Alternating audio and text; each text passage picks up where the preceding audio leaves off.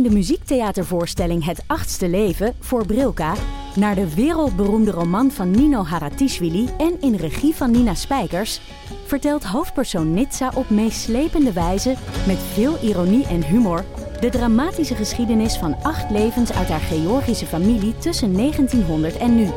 Een hartverscheurend en tegelijk troostrijk drama verteld vanuit het perspectief van vrouwen uit verschillende generaties. Waarbij het publiek meegenomen wordt op een emotionele, visuele en muzikale reis door de 20ste eeuw. Koop je tickets voor het achtste leven via oostpol.nl. Luister jij al naar de podcast Co en Zo? Ik ben Rick Paul van Mulligen. Ik ben Nina de Lacroix. En samen met jouw man René voeden wij twee kinderen op in twee huizen. Co-ouderschap. We hebben het over alles wat je daarin tegenkomt. Maar ook over de juice tijdens onze kinderloze dagen, want die heb je ook in het co-ouderschap. Een podcast voor alle ouders in alle vormen, maar ook voor alle mensen zonder kinderen. Zijn we eerlijk, heerlijk herkenbaar. Dus luister naar Co en Zo in je favoriete podcast-app. Dag polyamoreuzen en monogame monsters en ander gespuis. Welkom bij Damn Honey.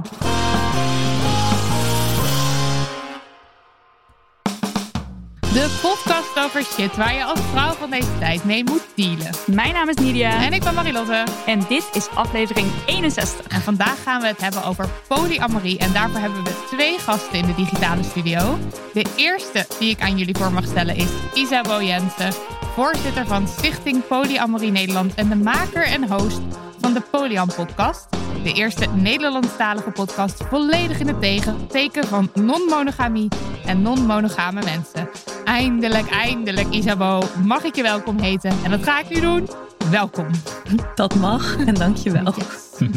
Gast nummer twee is Manoy Kamps. Queer, non-binaire, polyamoreuze dirigent, componist en theatermaker met Sri Lankaanse, Britse en Nederlandse roots. Ik leerde hen kennen via een van mijn Fafo-podcasts, namelijk De Eeuw van de Amateur, waar hij te gast was. En ik vind het heel erg leuk en fijn en alles dat hij nu een keer bij ons te gast is. Welkom. Ik ook. Hallo. Hallo. Wacht, ik ga gelijk even wat opbiechten. Want we hebben dus nu zo'n soundpanel, heeft Daniel voor ons geregeld. En dan kan je op de knopjes drukken en zelf de tunes aanzetten. Dus ik had net de tune aangezet. En toen zat ik hem zo heel langzaam naar beneden te sliden. Met het idee van, oeh, dan gaat hij zo heel langzaam zachter. En toen kwam ik er op het eind achter, want hij ging helemaal niet zachter, dat ik de verkeerde schuif naar beneden aan het schuiven Oh, was. En zo zie je maar weer dat Maar- ik zonder mijn man helemaal nergens ben. Maar, maar is dit, want dit, dit geluid zit er dus gewoon, dit wordt allemaal meegenomen in één keer. ik denk het wel. Oh, ja, ja. oké, we mogen geen fouten meer maken. dan. Nee, maar dat was, was, was een grappige en iets wat stressvolle eh, situatie. Maar we zijn er weer. We zijn er. Ja, Marilot. Ja. Wat is het minst feministische wat jij de afgelopen tijd gedaan of gedacht hebt? Ik kan wel heel slecht er doorheen. Oké. Ehm, eh, ik wil eerst even, voordat ik mijn minst feministische ding ga zeggen, eventjes terugkomen op de vorige keer. Want toen hadden we het over eh, dat ik eh, twee vrouwen met een bedrijf, dat ik daarover zei. eh, ja, die vrouwen die hebben een bedrijf, je. En dat dat een beetje denigerend en niet serieus nemen was van eh, ondernemingen van vrouwen. En eh, deze week had ik een schilder over de vloer met wie ik een praatje maakte. En die vroeg aan mij, ja, wat, eh, wat doe je dan? Dus ik zei, nou, ik heb, ik wilde zeggen, ik heb een eigen bedrijfje. Ik weet het gewoon zeker dat ik dat wilde doen. Alles in mij was klaar om dat te doen. En toen ging ik zo super overdreven articuleren zeggen, ik heb een eigen bedrijf. dus toen was ik en trots, maar ook wel weer erg dat het dan die kant op ging. Maar goed, daar wilde ik nog heel eventjes een opmerking over maken. Dat ik daar heus wel bewust van ben inmiddels. En eh, mijn, en mijn echte feministische, het minst feministische ding eh, van de afgelopen tijd... is eh, dat ik jaloers ben op de mannen van Man, Man, Man, de podcast. Ik, ben, ik luister wel graag naar die podcast. Ik vind het erg grappig en vermakelijk. Dit zijn drie mannen die zijn aan het praten over wat mannelijkheid betekent, geloof ik. Hè? Dat ze het een beetje zo beschrijven. En ehm, zij, nou, zij lullen eh, over alles en, en niks. En ik vind dat erg leuk om naar te luisteren. Ik was een paar eh, oude afleveringen aan het luisteren, want eh, volgens mij hebben ze een seizoenstop nu. Dus ik luisterde de kerstafleveringen en de winteraflevering. En daarin uh, hebben ze het bijvoorbeeld over hoe duurzaam ze zijn. Nou, en dan uh, komt uit het gesprek wel dat ze eigenlijk totaal niet duurzaam zijn. Maar dan is de conclusie een soort van, nou ja, we zijn er wel mee bezig. Uh, of dan hebben ze een discussie over een kerstboom, of dat dan wel of niet kan. En dan hoor je een van hen zeggen, een kerstboom kan dat nou ook al niet. Je mag ook niks meer tegenwoordig of zoiets. En, dan, en toen dacht ik echt, het lijkt me zo heerlijk om zo uh, ja, wat is het? Gewoon ongefundeerd en onverantwoordelijk. een beetje in de ruimte te kunnen lullen. In de, in de ronde te kunnen lullen. En, en, dat, en daar dus ook niet mee bezig te zijn. Nee, precies. En dat, het, dat je gewoon zalig niet kunt caren. En dat iedereen je nog vermakelijk vindt. En dat, dat je niet de hele tijd mailtjes en berichtjes krijgt van... Ja, maar wat je nu zei... Dat kan echt niet. Ja, ik bedoel, ik, weet, ik kan niet in hun uh, inbox kijken nee. natuurlijk. Dus wie weet krijgen ze veel berichten over. Maar ze zijn onverminderd populair. Dus het zal wel meevallen. En nou, ik, ik, ik merk dus gewoon dat ik dat best wel vaak heb. Dat ik denk, oh, wat lijkt het me heerlijk om dat gewoon zo te kunnen doen. uh, dus ja, dat was een, aan de onfeministische kant. Nidia. Ja, nou, over op de vingers tikken gesproken. Jij had dat dus met dat bedrijf bedrijfje. Dat onze uitgever zei van, uh, hallo, je zei dat in de aflevering, dat is niet oké. Nou, door dat uh, te laten afspelen, het audioberichtje van onze uitgever, hebben wij een monster gecreëerd. Want uh, na vorige aflevering kreeg ik een uh, appje. En dit keer van Kim van Sparretak. Je kunt haar kennen uit aflevering 46 over klimaatfeminisme. En ze stuurde het volgende. In de laatste aflevering, hè, lag je daar rond minuut 40 nou omdat je het woord geëngageerd gebruikt en het misschien wel een moeilijk woord is? Of is dat grappig vanwege een voorgesprek? Want anders ga je wel een beetje de feminist in. Still love you though. En dan stond er een kus toewerpend gezicht emoticon achter. Ik heb even opgezocht welke naam deze emoticon had. um, ja, zij had me dus zo door, want ik, uh, ik stelde een vraag aan Devika en toen zei ik omdat je politiek geëngageerd bent, en terwijl ik het deed, vond ik het al zullig van mezelf. Eén uh, tegenover mezelf, want waarom zou ik zo'n woord niet gewoon serieus kunnen gebruiken? Maar ook tegenover Devika, die dus politiek geëngageerd is, de afgelopen tijd daar heel serieus mee bezig is. En dat ik haar dus niet serieus die vraag kan stellen zonder een beetje giechelig over te doen van, haha, nou, we zijn ook maar gewoon twee uh, vrouwtjes die hier over politiek zitten te babbelen. Dus uh, Kim had me helemaal door. Uh, bedankt en nu niet meer doen. nu niet meer doen met die, met die berichtjes sturen. Kan niet langer hebben. Maar nooit. Ja, ik uh, moest er best wel lang over nadenken. Uh, niet dat ik nou nooit de feminist inga, maar uh, ja, uh, dus ik heb soort van, net als Marilotte, heb ik misschien twee dingen die ik even wil noemen. Eentje is dat ik uh, voor, uh, vorige maand, denk ik, deze zien jullie misschien niet aankomen, maar ik moest en zou toch, ondanks alle bezwaren die ik tegen had, moest en zou ik Prince Charming kijken. Dat is een dating show op Videoland. oh, voor, no. in principe voor homo's, maar ze noemen zich, ja, het programma heeft zichzelf heel divers genoemd, maar dat is het absoluut niet, want ze zien er allemaal hetzelfde uit, ze zijn bijna allemaal wit, allemaal gespierd. Um, maar toch, ik weet niet, het was ook misschien lockdown blues of zo, maar ik had echt zoiets van, ik moet dit gewoon kijken. En ik heb er zelfs een uh, uh, een maand abonnement op Videoland voor genomen. ik ook. Voor uh, en ik moet zeggen, ik heb er, ik bedoel, ik heb gewoon, wat ik dan meestal doe, is dat ik het gewoon samen met Frans, een van mijn liefjes, gewoon compleet afkraak. Elke aflevering, alles wat er mis mee is. En ondertussen genieten we er gewoon ontzettend ja. van. dus dat vind ik dan wel een leuke cognitieve dissonantie in mezelf. En een ander ding uh, wat ik ook wil noemen, dat is misschien een beetje het tegenovergestelde. Uh, dus eigenlijk wou ik ook een beetje vragen hoe jullie daarmee omgaan. Is dat ik uh, een poosje geleden kwam ik iemand tegen die, die ik niet zo heel vaak zie, maar die hoort een beetje bij mijn uitgebreide vriendenkring. En die vertelde heel blij dat hij binnenkort vader ging worden voor de tweede keer. En toen zei hij erachteraan van ja, en het wordt een jongetje. En ik merkte mm. dat ik gewoon echt niet wist wat er van mij verwacht werd op dat moment. Ja. Dus dat is een beetje tegenovergesteld dat je eigenlijk zo in je eigen denkwereld soort van daar niet mee bezig bent en ook niet weet. Ik wist gewoon oprecht niet meer wat is nou ook weer het sociaal wenselijke antwoord of uh, respons hierop. Dus ik heb maar gezegd, van, ik, volgens mij heb ik ook eruit geflapt van, oh ja, dat denk je nu of zo. maar daar, waarop, waarop hij weer een soort van um, even niet wist hoe hij zich een houding moest geven of zo. Dus nou ja, ik ben volgens mij, ik heb hem gewoon gefeliciteerd volgens mij en van onderwerp gewisseld. Maar ja, herkennen jullie dat? Dat je soms iemand iets hoort zeggen dat je gewoon helemaal niet eens meer weet wat oh, sociaal wenselijk is of zo. Ik had het met een collega die mij als eerste collega vertelde dat ze zwanger was. En mijn eerste vraag was: Oh, ben je daar blij mee? En ik hoor het mezelf zeggen en ik denk: Oh, dit is oké okay in mijn kringen, maar niet voor de gemiddelde mens. En zo was ja, Maar toen kwam er dus ook wel uit dat het wel uh, niet iets was waar ze van had verwacht dat het zo snel zou gebeuren. Dus uiteindelijk opende het ook wel een gesprek waar ze Oh ja. volgens mij ook wel behoefte aan had. Dus Oh ja. uiteindelijk werd ik wel gered door deze eh, klapper van een vraag. Maar ja, ik heb dat heel vaak. Dat ik denk, oh nee, dit is niet normaal. Ja, ik heb dus juist nog best wel vaak, ik weet niet hoe het nu is, maar een tijdje geleden nog wel, dat ik dan dus zelf de vraag ga stellen. Wordt het een jongetje of een meisje? Dan denk ik, huh? Wat, eh? En dan zegt iemand een jongen en dan zeg ik, nou wat leuk. Terwijl, hè? Dit is ook een keer mijn minst feministische Ja, volgens, mij, volgens mij geweest. ook, Een hele tijd geleden alweer. Maar gewoon uit een soort ja, sociaal script. Wel het, het sociaal wenselijke script nog volgen. Wat ik altijd gevolgd heb. En dan uit een soort automatisme dat dan maar vragen of zo. Ja, eh, me- meestal ook omdat ik gewoon echt niet zo goed weet wat ik moet zeggen als iemand aankondigt zwanger te zijn of Ja. zo. Want ja, ja, nou ja, dan gefeliciteerd. Maar het, het is een soort van hele, hele automatische follow-up vraag. Maar als andere mensen het zeggen van nou en, het- en, het, en het wordt een, een meisje of het wordt een jongetje. Dan weet ik het dus net als Manoy ook niet meer wat ik moet zeggen. Want Ja. dan denk ik, oké, ik weet dat ik tegen gender reveal ben. Dus moet ik hier nou iets over zeggen? Maar dit is sowieso niet het moment eigenlijk. Want Nee. iemand vertelt Precies, iets leuks aan je. Dus je kan niet dan de les gaan lezen over hoe gender een construct is en zo. Maar eh, het is wel inderdaad, en dan, en, dan, en dan eh, hou ik het ook maar altijd bij gefeliciteerd, denk ik. Denk ik, weet ik niet eens eigenlijk.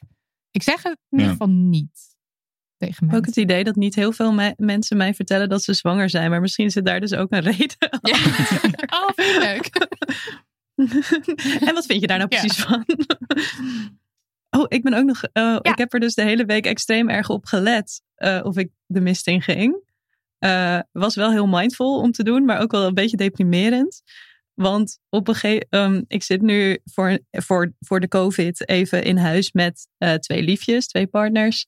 En we hebben best wel veel gesprekken over wie doet hier de boodschappen, wie, wat is emotional labor. Zeg maar, dat gesprek is heel erg eh, op de voorgrond op dit moment. En ik hou gewoon heel erg van koken en boodschappen doen. En dan moet ik daarop gaan letten, zeg maar. Van, hey, dat hoef jij niet alleen maar te doen, Isa. Maar op een gegeven moment waren er een paar boodschappen die moesten worden gedaan. En ik stuur dat lijstje naar Felix. En ik hoor mezelf zeggen, het zijn wel een beetje ingewikkelde boodschappen. dus moet ik uitleggen waar ze staan in de supermarkt. En Felix kijkt mij aan. En ik kijk terug. En ik zie Mick hun hoofd om de, om de eh, deurpost Zo, hallo. gooien. Wat zeg jij nou?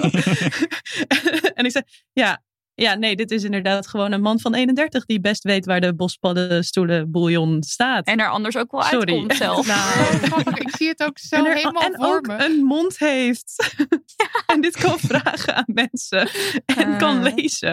En toen dacht ik, oh nee, oh nee.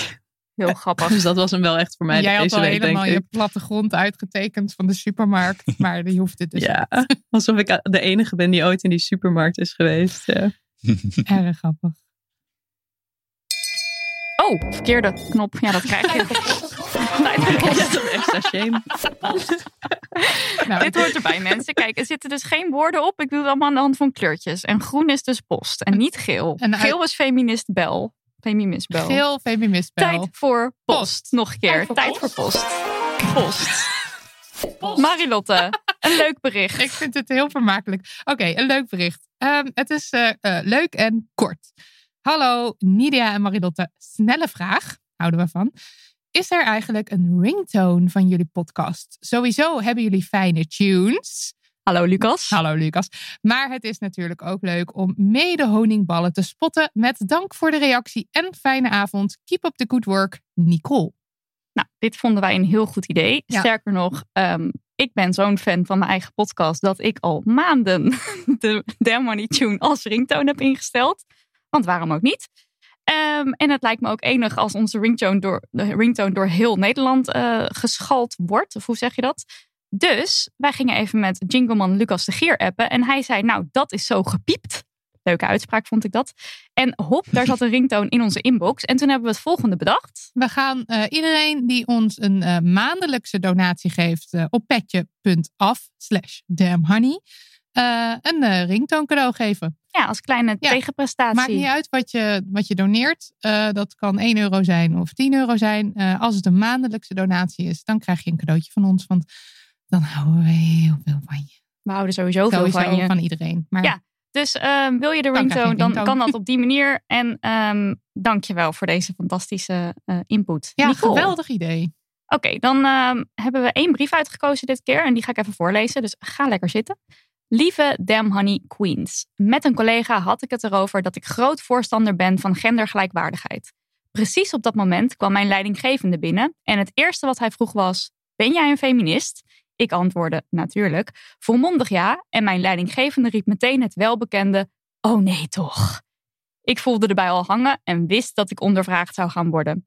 Mijn angst werd waarheid en de eerste vraag die hij stelde was: Wat vind je dan van het feit dat mannen en vrouwen ongelijke instapeisen hebben als ze het leger ingaan?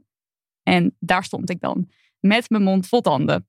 Het is al vervelend als iemand meteen je feministische kennis wil gaan testen om je te irriteren, maar het is nog vervelender als je vervolgens geen antwoord kan geven. Ik begon wat te brabbelen over gelijkwaardigheid en hoe dat verschilt van gelijkheid.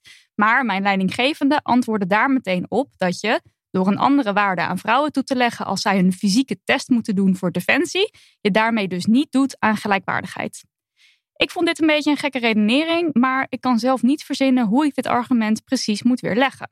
Daarnaast zei hij ook het een en ander over dat je bij gelijke beproeving van zowel mannen als vrouwen een soort kloof creëert, waardoor er minder vrouwen het leger in kunnen.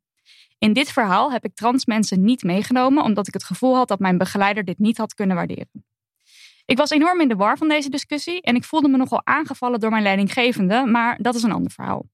Nu ben ik heel benieuwd wat jullie mening hierover is.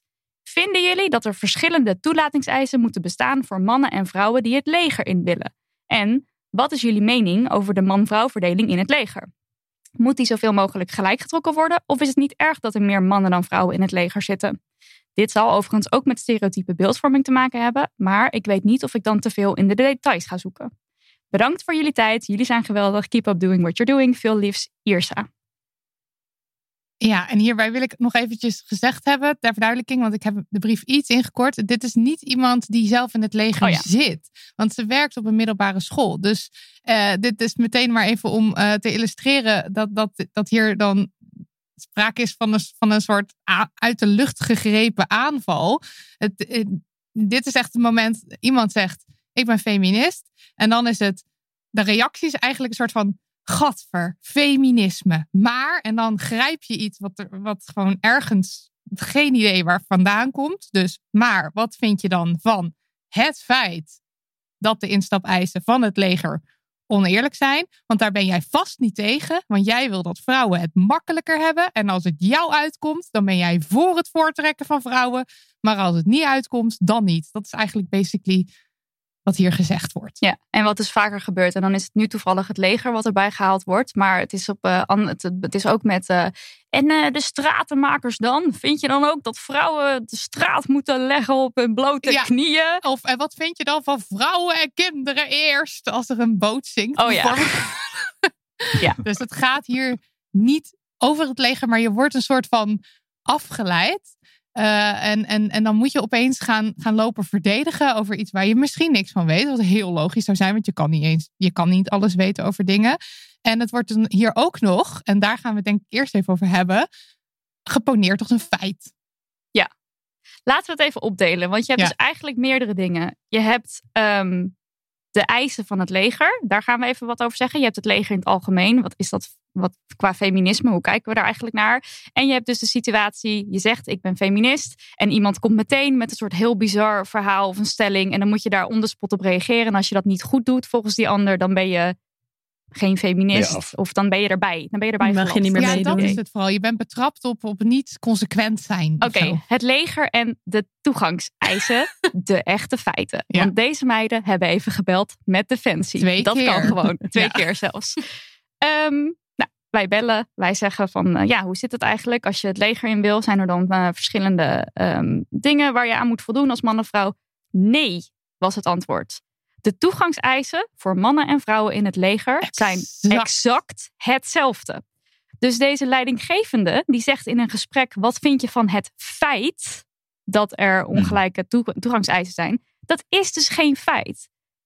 Nee, en dan is er dus wel nog een soort. Er zijn uh, bijvoorbeeld uh, zwaardere instapeisen nog als je aan uh, een soort zwaardere functie.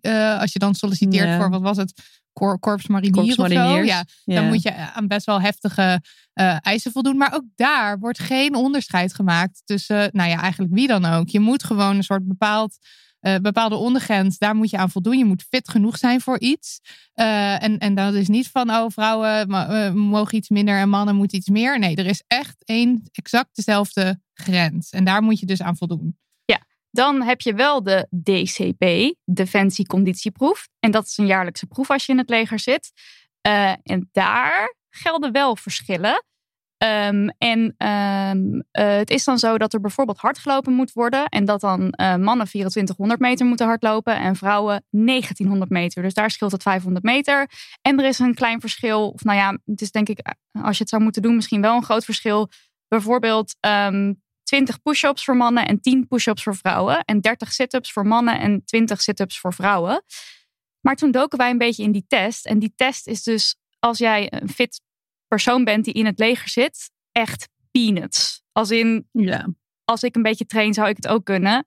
Uh, en ik ben niet per se super fit. En in principe is dit dus ook een test die de mensen die bijvoorbeeld kantoorfuncties uh, uh, vervullen. Of die weet ik veel kok zijn of zo. je hebt natuurlijk allerlei functies in het leger. Niet iedereen is maar uber fit en moet de hele tijd door, weet ik veel, met bepakking door een woestijn rennen of zo. dus het is, het is, het is een soort dit is gewoon een soort basic, een basic fit is dit. Een basic fit test waar je aan moet voldoen. Um, en, uh, en het is ook nog zo dat uh, naarmate je ouder wordt, hoef je minder te doen. Dus uh, en, als je meegaat in de, in de redenering van de leidinggevende, dan doen ze dus eigenlijk ook aan leeftijdsdiscriminatie. Want steeds als je wat ouder wordt, hoef je wat minder ver te lopen. Ja. En zelfs als je last hebt van het een of het ander. Dus nou, mijn vader zat in het leger even, zou ik die ook maar even hebben gedropt of wat. maar die heeft onderhand een, uh, een, een nep heup en een nep knie, geloof ik. En die deed deze test ook, maar er werd ook gewoon rekening mee gehouden. Ja. Dus er is, ik denk ook gewoon dat die leidinggevende een soort heel heldhaftig, machisimo beeld had van mensen in het leger. Maar er wordt nog best wel, nou ja, redelijk mee omgegaan met je vrouwelijkheid of je pijn in je knie. ja. En uh, we, we, kwamen ook nog een oud artikel tegen van uh, het Algemeen Dagblad, waarin dan stond, nou, uh, wat was het? De, veel, veel militairen kwamen niet, komen niet eens opdagen voor deze test. Nou is dit een, een wat ouder artikel. En we hebben dus met de pensie gebeld dat uh, inderdaad waar was. Maar dat wilden ze natuurlijk niet zeggen. Want je wil natuurlijk niet zeggen of, of, of zo'n test dan uh, uh, wel of niet gedaan wordt door mensen. Dus in principe is dit gewoon een test die verplicht is. En als je niet komt opdagen, dan zijn daar consequenties aan verbonden. Ja, en in 2016 kwamen er dus echt duizenden militairen niet opdagen. Dus hoe serieus deze test oh, precies genomen wordt, is ook niet helemaal duidelijk. Um, maar eigenlijk, ja, het, het, je kan dus eigenlijk zeggen deze leidinggevende komt met allerlei statements die gewoon niet kloppen en verwacht dat je on the spot daar een reactie op hebt, terwijl de begint het startpunt van de discussie is niet eens waar. Maar goed, hoe ga je daar nou mee om? Want het is wel iets wat gebeurt natuurlijk in de ja, en dat wereld. Je, ja, en dat je dus niet uh, dat, je, dat jij je feiten niet paraat hebben over het leger is hartstikke logisch. En ik dat hadden wij ook niet. Ik wil even gezegd hebben dat we echt hier dik een uur mee bezig zijn geweest. We hebben gebeld, we hebben hmm. gegoogeld, we hebben alles op een rijtje gezet. Een, een pdf van 30 pagina's gelezen waar het woord vrouw dus ook helemaal niet genoemd wordt. Dus dat, is, dat hele onderscheid wordt helemaal niet gemaakt in die toeleidingsdocument, de pdf. Nee, precies. Dus het is, het is hartstikke... En, en, nou, en het stomme is dus ook gewoon dat dat de leidinggevende iets zegt wat niet klopt, maar jij het gevoel hebt dat je uh, daar dan toch een reactie op moet geven. Ja, precies. En die leidinggevende die, uh, die trekt hun eigen uh, feitenkennis niet in twijfel. Dus dan komt het ook weer een beetje bij wat Marilotte helemaal aan het begin zei over zo'n andere podcast. dat er ook een soort zelfverzekerdheid ja. en onkritischheid in, in iemand zit. Ja. Um, waardoor jij eigenlijk ineens de bewijslast uh, voelt. Ja, en, en dat je dan helemaal het idee hebt van. Uh, nou ja, en dat je een soort van faalt in je feminisme of zo, omdat je hier dan geen goede reactie op kan geven, wat natuurlijk helemaal niet waar is. Je kan gewoon niet alles weten. En nou ja, ja ik, ik, ik heb er dus ook wel een handje van om dus soms in een, een andere kant op zulke dingen te roepen. Ik heb het in de nieuwjaarsaflevering, eh, was het mijn minst, feminist, mijn minst feministische, dat ik dan roep, er zitten nul vrouwen in de politiek of zoiets. Eh, omdat ik dan dus, dus dat kan ik dan ook poneren als een feit. Dus, maar dan word ik daar wel meteen op aangesproken, omdat het natuurlijk niet zo is. Maar hier weet je dan niet genoeg van. Ja, dus wat kan je dan het best doen op zo'n moment? Ik denk eerst vragen terugstellen. Ja. Oh, wat. eh, oh, wat je kan natuurlijk wat- zeggen, oh, dat wist ik niet. Kan je misschien iets meer vertellen over die eisen? Oh, is dat zo? Is dat zo? Ik Ja. heb geen idee. Ehm, of je kan eh, zeggen van, eh, ik, ik duik er eventjes in, mocht je dat willen. Maar je zou ook kunnen zeggen van, oh, hey, ik vind het wel interessant. Of ik vraag me af waar het vandaan komt dat je deze Ja. stelling, dus we noemen het woord feminisme, en dat je specifiek deze stelling als allereerste, dat dat bij jou opkomt als we het over feminisme hebben. Want we- welke ik ook nog wel een keer gehad heb, serieus, is, vind je dan ook dat mannen vrouwen mogen slaan? Gewoon Oh, serieus.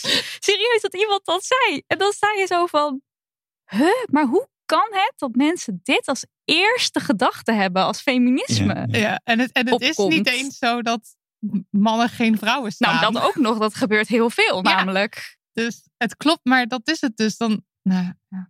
Maar goed, inderdaad. Ja, maar dan heb je dus het idee dat gelijk trekken betekent naar Voortrekken. het laagste, nee, naar het laagste niveau trekken. Oh, dat Want kan ook, ja. Inderdaad, Veel, veel mannen slaan vrouwen. En als je dus gelijkheid wil, dan trek je dus naar dat niveau toe. Ja, want je vindt dat vrouwen nu laagst voorgetrokken worden. Want je mag ze niet En dus slaan. moet het, ja, en dus moet Naar het naar beneden. beneden. Ja, Terwijl in kan plaats- niet. In plaats van laten we iedereen omhoog Ja, trekken. Ja. laten we niemand slaan. Nou ja, het is Wat dacht je van geen geweld? Nou ja, precies. Want het is ook met het leger van moeten er evenveel mannen als vrouwen in het leger. Nou moeten we niet eens nadenken over defensie en leger en hoe we omgaan met geweld en Ja, hoe we daar naar kijken. Dat zou mijn eerste Maar- antwoord zijn als iemand zo gaat. Van, Ja. hey, maar vind je dan dat er, eh, wat vind je er dan van dat vrouwen eh, moeilijker in het leger terechtkomen? Zeg ik, nou, als, eh, vanuit mijn feminisme gesproken, zou ik eigenlijk vinden dat er helemaal geen leger moet zijn. En dan heb je ook wel iemand eh, even perplex van, oh, Ja, die zien ze dan niet aankomen. Ja. Ja. dat scheelt dan ook weer. Ja. ja, goed. In ieder geval, ik zou, ik zou zeggen, pro- probeer een vraag terug te stellen, zodat je weer eh, de het soort van de bewijslast bij de ander legt. Zodat Ja. de ander weer aan het werk moet. Want, want het is niet eerlijk dat jij opeens, opeens van alles acht te weten over dingen die je misschien niet weet en wat je ook niet hoeft te weten. Laat die ander dan maar eens even onderbouwen waarom dat dan oneerlijk is. En dan heb jij weer even de tijd om erover na te denken. Ja, of dat je dus vraagt van is dit waar feminisme volgens jou om draait? En dat je dan zegt, Hmm. eh, bij mij komen de volgende thema's meteen in mijn hoofd als ik aan feminisme denk. En dat Ja. je dan een aantal thema's, geweld, seks, Ja. seks- medisch seksisme, loonkloof. dat je een aantal dingen Ja. eh, misschien dan kan noemen waar, ja, wat het voor jou betekent. Ja, en wat ik in dit, ja, het is misschien ook, eh, misschien inderdaad algemener kan je dat misschien niet altijd doen, maar ik, ook als we even bij het voorbeeld blijven, ik heb ergens ook zoiets van, ik weet natuurlijk niet wat voor soort gesprek dat was, of het in een soort eh, luchtige kroegsetting, bij wijze van spreken, ja, kroeg tussen Nee, het was aanhalingstekens Ja. Oh, het was op werk. Ehm, maar ja, goed, is dat dan in de, in de lerarenkamer of is het eh, in een één op één situatie dat je ook een beetje in het nauw gedreven voelt? Zo, dus, dat, dus je weet ook niet altijd wat, hoe intimiderend zo'n gesprek kan zijn. Mhm. Maar ik, ik, wat ik ook dan eigenlijk in dit geval zou willen weten, is wat die, die persoon die dan de, de, de, de, vraag stelt, de leidinggevende in dit geval, wat die er dan zelf van vindt. Want het is eigenlijk heel erg gericht op mij, eh, of de vraagsteller in dit geval, ehm, ja, een hak zetten of eh, hè, een, een soort van eh, inconsistentie te laten zien. Ja. Maar ondertussen bekent iemand ook geen kleur. Zo van, eh, vind je wat, eh, ik bedoel, mensen hebben misschien afwijkende meningen, maar iemand zegt niet per se van ik vind dat het zo moet of ik vind dat het zo moet, terwijl ze dat dan wel van ons eisen, zeg maar, op zo'n moment. Ja, maar wat, wat Dus er in die, zin, brief. dat omdraaien is ook wel. Ja. Ja, want wat er in die brief ook gebeurt. Kijk, als, je het, als je het voorleest, dan gaat het, dan gaat het natuurlijk heel snel. Maar eerst wordt er dus gezegd van wat vind je dan van die ongelijke instapeisen? Alsof dat dus iets verkeerds wordt, zo'n soort suggestie. Maar later wordt er weer gezegd van op het moment dat je de ingangseisen gelijk zou trekken, dan zou je een kloof creëren waardoor er minder vrouwen het leger inkomen. En dit alles is dus gebaseerd op onzin. Maar er, wordt dus ook van, Ja. er worden dus ook meerdere dingen zo op je gegooid, zodat je eigenlijk het niet eens meer goed in de ogen van de ander zou kunnen doen. Want wat je ook gaat zeggen, je bent klemgeluld. En dat is heel vaak ook de, Ja. Ja, eh, insteek. de, de Er- insteek van zo'n gesprek. Ja. En dat is heel vervelend. En de brievenschrijver die zei wel van... ehm, ik voelde me nogal aangevallen, maar dat is een ander verhaal. Maar ik vond het eigenlijk dus juist een heel, goede, een heel goed voorbeeld van een gesprek... wat best wel vaak gebeurt als je Ja. je uitspreekt als feminist. Dat je dan dus in zo'n situatie gestopt wordt. ergens kan je dat natuurlijk ook benoemen. Want we hebben het inderdaad gehad over eh, wat is hier theoretisch onjuist aan. Nou ja, dat bleek dus dan alles te zijn. ja. Maar ook gevoel, gevoelsmatig kan je natuurlijk ook op dat moment zeggen van waar we het nu over hebben gehad, wat er eigenlijk gebeurt in dit gesprek. Dat je een soort van meta trekt van nou, ik heb het idee dat je op dit moment Ja. mij probeert te pakken op iets. En volgens mij is dat niet waar feminisme over gaat. Wat weet je er zelf van dat je dat doet? Ja. Dus dat je het niet meer over het onderwerp zelf hebt, want je hebt allebei dus de feiten niet paraat. Blijkt. ja. Ehm, maar over het gesprek en wat daarin aan het gebeuren is. Als iemand dit binnenkort in de praktijk kan brengen... zou ik dat heel vet Ja. vinden. En zou ik heel graag willen weten wat dan de reactie is van die ander... als, als je dat inderdaad zo uitlegt. Ja, dus als je dat gevoel van dat je aangevallen wordt, dat je dat neerlegt bij de ander. Ja. Ja, dat is eigenlijk heel, Ja. want dat, dat, daar, dat, dat is gewoon in al die situaties is dat van toepassing. Heel slim. Ja, want het heel echt slim. eh, vervelende aan deze hele situatie is dat eigenlijk het helemaal aan het begin van de brief eh, de situatieschets eigenlijk al zegt van eh, ben je feminist? Oh nee. Oh nee, Ja. toch? Ja. Mhm. Ja, weet je, en dat, dat nou ja, wat Isa het voorstelt is natuurlijk heel goed, maar je kunt je voorstellen dat iemand die met zo, zo'n been, eh, zo'n gestrekt been er al ingaat, dat dat een heel, als je op dat, meten, op dat niveau, dan eigenlijk gaat het gesprek daar dan over. ja. Dat, eh, dat kan nog best wel eens lastig zijn. Dus zeker als je inderdaad in een eh, ongelijke machtsverhouding zit, eh, met een leidinggevende bijvoorbeeld, is dat natuurlijk niet altijd even makkelijk. Maar Nee, wel tuurlijk. fijn Nee, als precies, kan, ja. of als je Dus- het durft. ja. Ja. En behoud je ook, altijd, behoud je ook altijd het recht om te zeggen: eh, dit voelt een beetje als een. En misschien zelfs zeggen als een onredelijke machtsverhouding om dit gesprek in te voeren. Dus ik eh, ga weer door met mijn broodje eten. Ja. Ik zat ook te denken en dat is van misschien ook heel eng. Maar bij dat oh nee toch had, was, had natuurlijk al de reactie kunnen zijn van oké, maar je vraagt nu overlegen maar even terug. Want jouw eerste reactie was oh nee toch? Maar laten we het daar even over hebben. ja, Maar ja, ja. het is niet altijd dat het zo letterlijk wordt uitgesproken. Dat oh nee toch? Precies, het is vaak meer een gevoel. dus dat jij haat vrouwen. Ja. is dat wat je zegt? Dus jij vindt dat... Nou ja. Hello Fresh, lieve mensen. Graag even wat aandacht voor onze wedergekeerde sponsor. Hello Fresh. De maaltijdboxen van HelloFresh die gewoon bij jou thuis worden geleverd, zitten nokkievol met verse ingrediënten waarmee je recepten uit je mouw schudt waar een doorgewinterde huisvrouw nog u tegen zegt. We hebben afgelopen week allebei weer een bestelling geplaatst. En alleen al het kiezen was weer feest. Al zoemend met elkaar bespraken we verlekkerd wat alle opties waren om uiteindelijk tot een keus te komen. En ik ben daarna weer drie keer van keus veranderd uit pure excitement. Maar goed, ik had mijn doos net voor de sneeuwstorm binnen vorige week. Wat een genot. Nooit meer naar buiten. En ik heb, I kid you not, de afgelopen dagen de koelkast een paar keer opengetrokken. Gewoon ook omdat ik zo opgewonden was erover. Om te kijken hoe vol je was. Heb je al iets gemaakt? Eh, ja, ik maakte paddenstoelen risotto, maar dan niet met risotto rijst, maar met eh, orzo. En ik had er nog nooit van gehoord. Een mens leert weer eens wat nieuws, want ik had geen idee. En wat vond je? Ja, eh, lekker. Comfortfood was het. Het is een soort rijst, maar dan pasta. Nou, mijn box komt bijna. Ik kan niet wachten. Wil jij ook een doos? Ga naar hellofresh.nl en ben je nieuwe klant, dan krijg je met de code HelloDamnHoney in totaal 45 euro korting over je eerste drie maaltijdboxen. Hello Damn Honey. En dat schrijf je aan elkaar. Ga naar hellofresh.nl. I can see your halo, halo, halo. Fresh.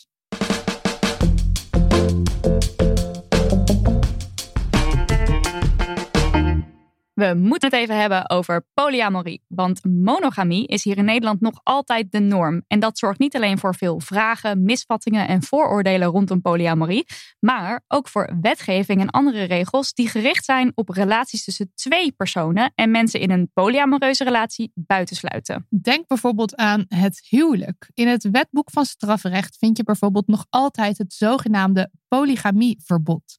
In artikel 237 staat dat hij die opzettelijk een dubbel huwelijk aangaat, een gevangenisstraf van maar liefst vier jaar kan krijgen. En ook het juridisch zeggenschap van ouders is gericht, is gericht op maximaal twee mensen. Een aantal politieke partijen blijft maar hameren op het traditionele gezin als hoeksteen van de samenleving. En in de mainstream media zien we ook maar weinig polyamrelaties voorbij komen. En als we het over polyamorie hebben, dan halen we monogamie er ook maar meteen even bij. Want monogamie is toch eigenlijk ook maar een ouderwets construct dat we hebben overgehouden uit de patriarchale samenleving. Toen het huwelijk nog vooral om eigendom, grondbezit en nageslacht ging en niet om liefde, moeten we daar niet eens vanaf. En we gaan het erover hebben met Isabeau en Manoy. En beginnen meteen met een vraag van een luisteraar. Uh, want wij vroegen, uh, gooi al je vragen over polyamorie op ons. En er was een vraag, wat is het precies? Uh, mag ik hem aftrappen? Zeker. Ja. Polyamorie voor beginners. Be my guest. Ja, ja ik zou. Uh, de kortste definitie is uh, dat je uh, in het leven staat met de houding dat je meerdere relaties kunt aangaan. dat die, ehm, en dat hoeven dan niet relaties met mensen te zijn die per se allemaal met elkaar ook relaties hebben. Dus dat, dat hoeft niet per se. Maar de kortste definitie is dan denk ik toch ja, meerdere relaties. En dat is ook hoe ik er uh, nou ja, in het begin tegenaan keek. Uh, maar gaandeweg uh, definieer ik het ook een beetje anders. Ik ben ook benieuwd hoe Isa er tegenaan kijkt nu. Maar nu definieer ik het veel meer nog vanuit het idee dat je eigenlijk met iedereen, ja, met iedereen met wie je dat wil, een verhouding slash relatie kan hebben die bij diegene past. Uh, dat die niet per se beïnvloed wordt door wat je met andere mensen al wel of niet hebt. Dus dat je eigenlijk met iedereen een soort natuurlijk verloop kan hebben. En dat het niet uh, beperkt wordt door wat er verder nog in je leven speelt. En hoe zie je dat dan anders als de eerste definitie? Um, is meer wil jij eerst nog iets toevoegen, Isa? Ja, nee, dat denk ik. Dat het iets meer een lifestyle is geworden over de jaren heen. Waar het aan het begin dacht ik, oh, dit heeft iets te maken met hoe ik liefde doe. En nu veel meer, oh, dit heeft iets te maken met hoe ik het leven doe en omgaan met mensen. Ja, mooi. Uh, ja, dus het is veel breder getrokken. En ik hoor dat ook wel van veel meer mensen die hier een x aantal jaar mee bezig zijn. Ja, want ik denk dat het uh, een beetje veronderstelt, uh, het verschil tussen die twee definities is dat als je zegt van je kunt meerdere relaties hebben, dat veronderstelt dat het heel duidelijk afgebakend is wat een relatie is. En dat is ook iets waar ik natuurlijk met de tijd eigenlijk een beetje achter ben gekomen dat dat heel eh, dusdanig verschillend kan zijn. Dat je op een gegeven moment bijna dat hele label misschien wel los wil laten. Dat heb ik nog niet per se gedaan, maar is het op makkelijker om gewoon te zeggen van ik, ik kan met jou een, ja, een relatie aangaan, whatever een relatie is. In plaats van uh, dat je vooraf bepaalt wat een relatie is. Dat weet je nooit met iemand van tevoren. Ja, terwijl we nu daar um, in Nederland in de maatschappij best wel een soort ja, vasthoudend idee over hebben van oké, je hebt een relatie, dan ga je bijvoorbeeld ooit een keer samenwonen. Dat is in ieder geval wel het idee. En dan besteed je tijd, zo, zoveel tijd met elkaar. Het is dan dus raar als je bijvoorbeeld maar nou, één keer in de twee weken elkaar ziet. Zeg maar al die regels die wij er nog heel erg zo als maatschappij aan het woord relatie koppelen. Daarvan zeg je eigenlijk van weg ermee. Ik ga zelf definities kijken. Nou, daarvan wil je zeggen weg ermee. Ja. Maar dat is lastig. Ja dat blijkt dan lastig te zijn. Uh, ja, nee, Manoy en ik hebben het hier ook wel vaker over. Wij zijn ook vrienden buiten deze podcaststudio. Uh, als, tenminste, wat zijn vrienden eigenlijk? Uh, laten we het daar eens over hebben. laten we het daar eens over hebben. Nee, ja, ik, ik vind labels heel ingewikkeld. Um, en vooral het idee van is het aan, is het uit? En inderdaad, hoeveel tijd besteed je met elkaar? Wanneer je de vraag wat is exclusiviteit een soort van uit het raam gooit van oké, we doen dus niet meer exclusieve seks of exclusieve liefde, dan open je gelijktijdig allerlei andere ja, heilige huisjes toch ook wel van oh, maar hoef ik je dan wel drie keer per week te zien? En uh, ga ik op een gegeven moment wel toe naar samenwonen of trouwen of kinderen? En dat noemen we dan de relatieroltrap. En die, daar ga je ja, daar ga je van alles over afvragen. Terwijl je aan het begin dacht, eh, ik heb gewoon twee partners. De relatieroltrap houdt dus in van je werkt altijd door naar een volgend uh, niveau. Naar de volgende stap. Ja, oké. Ja, dat is een soort van uh, maatschappelijk script eigenlijk. Zo van, uh, het, als je een relatie hebt, dan hoort dat volgens deze bouwstenen te gaan. En op een gegeven moment heb je huisje, boompje, beestje in ja. feite. Als maar een soort van heilige dan ben je Ja, af. dat gaat dan dus nu niet op. Dus dan moet je alles, alles ga je dan bevragen in je Nou ja, relatie. je kunt nog wel onderdelen van die roltrap leuk vinden. Maar dat is dan een bewuste keuze. In Ja. plaats van dat je het gevoel hebt dat je altijd naar een volgend punt toe moet werken. Of dat je, ze, dat je geen enkel punt kan zou kunnen overslaan. Of zo. Ook wel heel bevrijdend. Ja, ja zeker. Ja, ik eh, bedoel, het is bevrijdend op het moment dat je misschien eh, in de veronderstelling hebt geleefd dat het zo moet. En ik weet bijvoorbeeld in mijn geval niet of ik echt, ja, misschien eh, toen ik nog, eh, nog kind was, zeg maar, dat je wel een beetje zo'n beeld hebt van eh, dat je uiteindelijk eh, met een prinses gaat trouwen, zeg maar. weet ik wel. dat je dan koning wordt.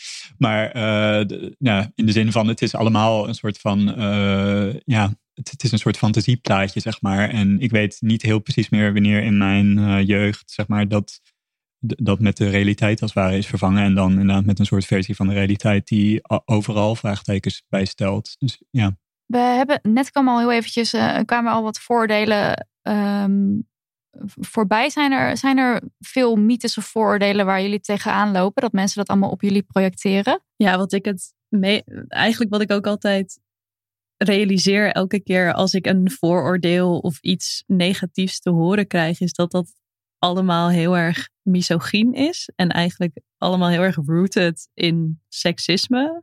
Um, en ook homofobie vaak. Dus het is heel veel.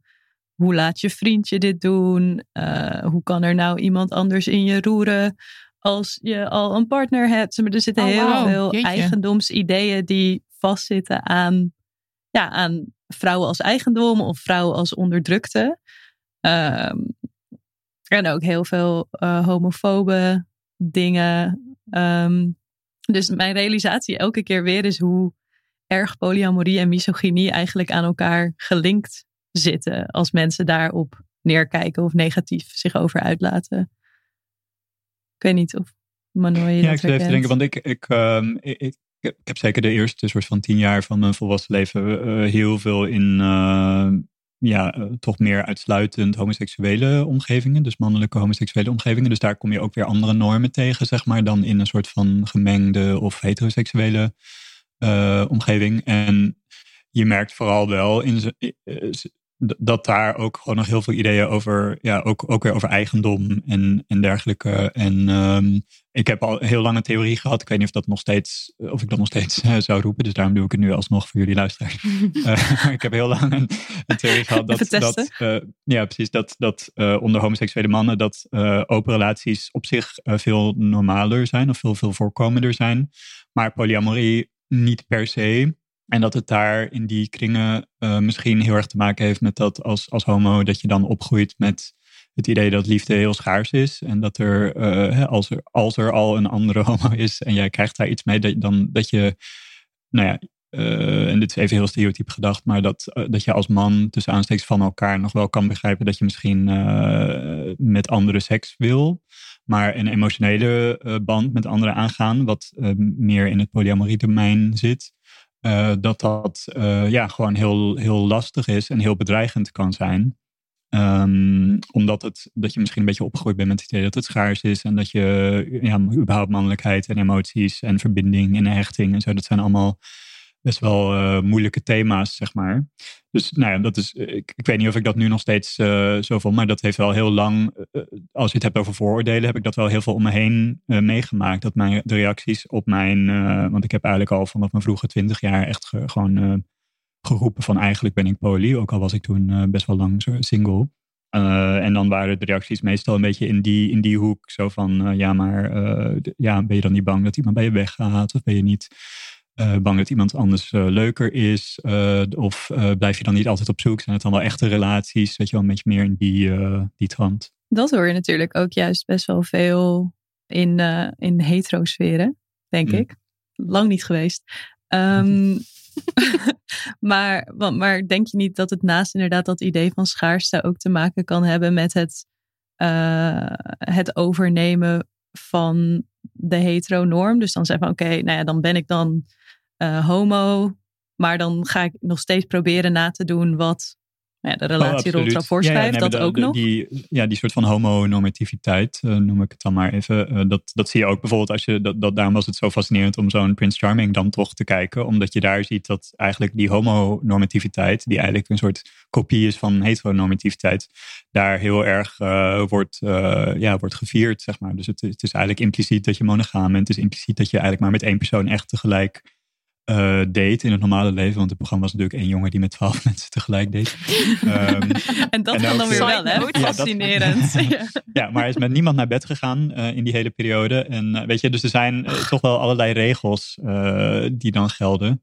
En nee, zeker. En daar was er ook letterlijk een moment dat de, de, de, de bachelor zeg maar, van dat programma zei tegen een van de deelnemers van ja, ik, eigenlijk wat ik zoek is gewoon een traditionele relatie. Oh, ja. eh, maar dan dat het twee mannen zijn. Ja. Weet je wel? Dat is gewoon een heel Mhm. eh, veel gehoord. eh, ja, dus ja, de, de- ja, een wat minder afwijkende van de norm opvatting van hoe liefde kan zijn. En even voor de, voor de luisteraar die er echt een heel, helemaal geen beeld van heeft. Want Manoy, jij zei net van partners kunnen onderling met elkaar iets hebben, maar dat hoeft niet per se.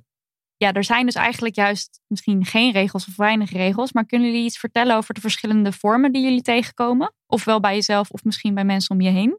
Ja, er zijn geen regels in de zin dat er geen, eh, ja, minder. eh, er is eigenlijk geen maatschappelijk script voor. Zeg maar. Is niet zo'n relatieroltrap eh, idee voor polyamorie. Tegelijkertijd is het wel iets. nou, het woord polyamorie bestaat inmiddels iets minder dan 30 jaar, denk ik. Maar het concept polyamorie is natuurlijk zo oud als de mensheid. Ehm, dus door de eeuwen heen hebben we natuurlijk, eh, millennia heen, hebben we natuurlijk allerlei vormen van relaties tussen meerdere personen gehad. En laten we ook niet vergeten dat zelfs het construct eh, monogamie, zeg maar, van bezit en eigendom en financiën, zoals Isa al zei, dat kon eigenlijk ook vooral bestaan bij het feit dat eh, vooral de mannen vaak, maar soms ook de vrouwen in die bijvoorbeeld hoffelijke relaties, die hadden natuurlijk, eh, ik weet niet hoeveel mensen naast, de minna- minnaars, minnaressen, eh, weet je wel, dus die waren niet de facto monogaam, zeg maar. Dus, nou ja, dat even gezegd hebben. Nee, er zijn geen regels in, de, in die zin, maar inmiddels is er een dusdanige ja, community ook wel ontstaan, waarin nog ook heel veel van mening wordt verschild hoor. Maar zijn wel gedeelde ervaringen waardoor we wel een beetje weten van, nou ja, dit werkt beter en dit werkt minder goed, zeg maar. Ehm, en eh, d- ja, eh, wat bijvoorbeeld niet goed werkt over het algemeen is als, eh, als twee mensen al een relatie hebben en er, er moet dan een derde bij, die dus met allebei ook een relatie moet hebben, Hm. die Oh ja. helemaal gelijkwaardig is. Eh, wat in eh, hetero eh, kringen ook wel een unicorn eh, wordt genoemd. Als het eh, een man en een vrouw die sowieso een vrouw erbij willen. Want een extra man erbij eh, kan natuurlijk niet in, in, eh, in hetero wereld. Maar ehm, ja, dus je hebt, ja, je hebt driehoeksrelaties. Je hebt de veetjes waarin één persoon met twee losse personen die niet per se een relatie met elkaar hebben. Je hebt vierkantjes. Ik bedoel, Isa, misschien is dit leuker als jij daar iets over zegt. Je hebt zandlopers, je hebt een N. Er zijn allerlei termen en namen voor. Ja. je ziet altijd met zulke vragen ook dat mensen aan het begin vaak op zoek zijn naar twee dingen. Dat zijn eh, het nieuwe script. Dus oké, maar hoe moet ik dit Ja. dan doen? Ik Ja. weet dat ik dit wil, maar wat zijn hier dan de regels voor? Ehm, en eh, iets, toch iets essentialistisch of zo. Dus het beargumenteren van oké, dit komt uit mijn natuur. Of dit komt uit de geschiedenis. Of het beargumenteren van waarom het oké is. En met die regels is het inderdaad toch echt zo dat eh, vele mensen zijn je voorgegaan. Je kan je heel goed op het internet en in boeken inlezen over wat er allemaal voor vormen zijn, denk ik. Je hoeft het eh, wiel niet uit te vinden, opnieuw. Je hoeft echt het wiel niet uit te vinden. Wees niet zoals ik eh, zeven jaar geleden toen ik dacht, dit heeft nog nooit iemand gedaan.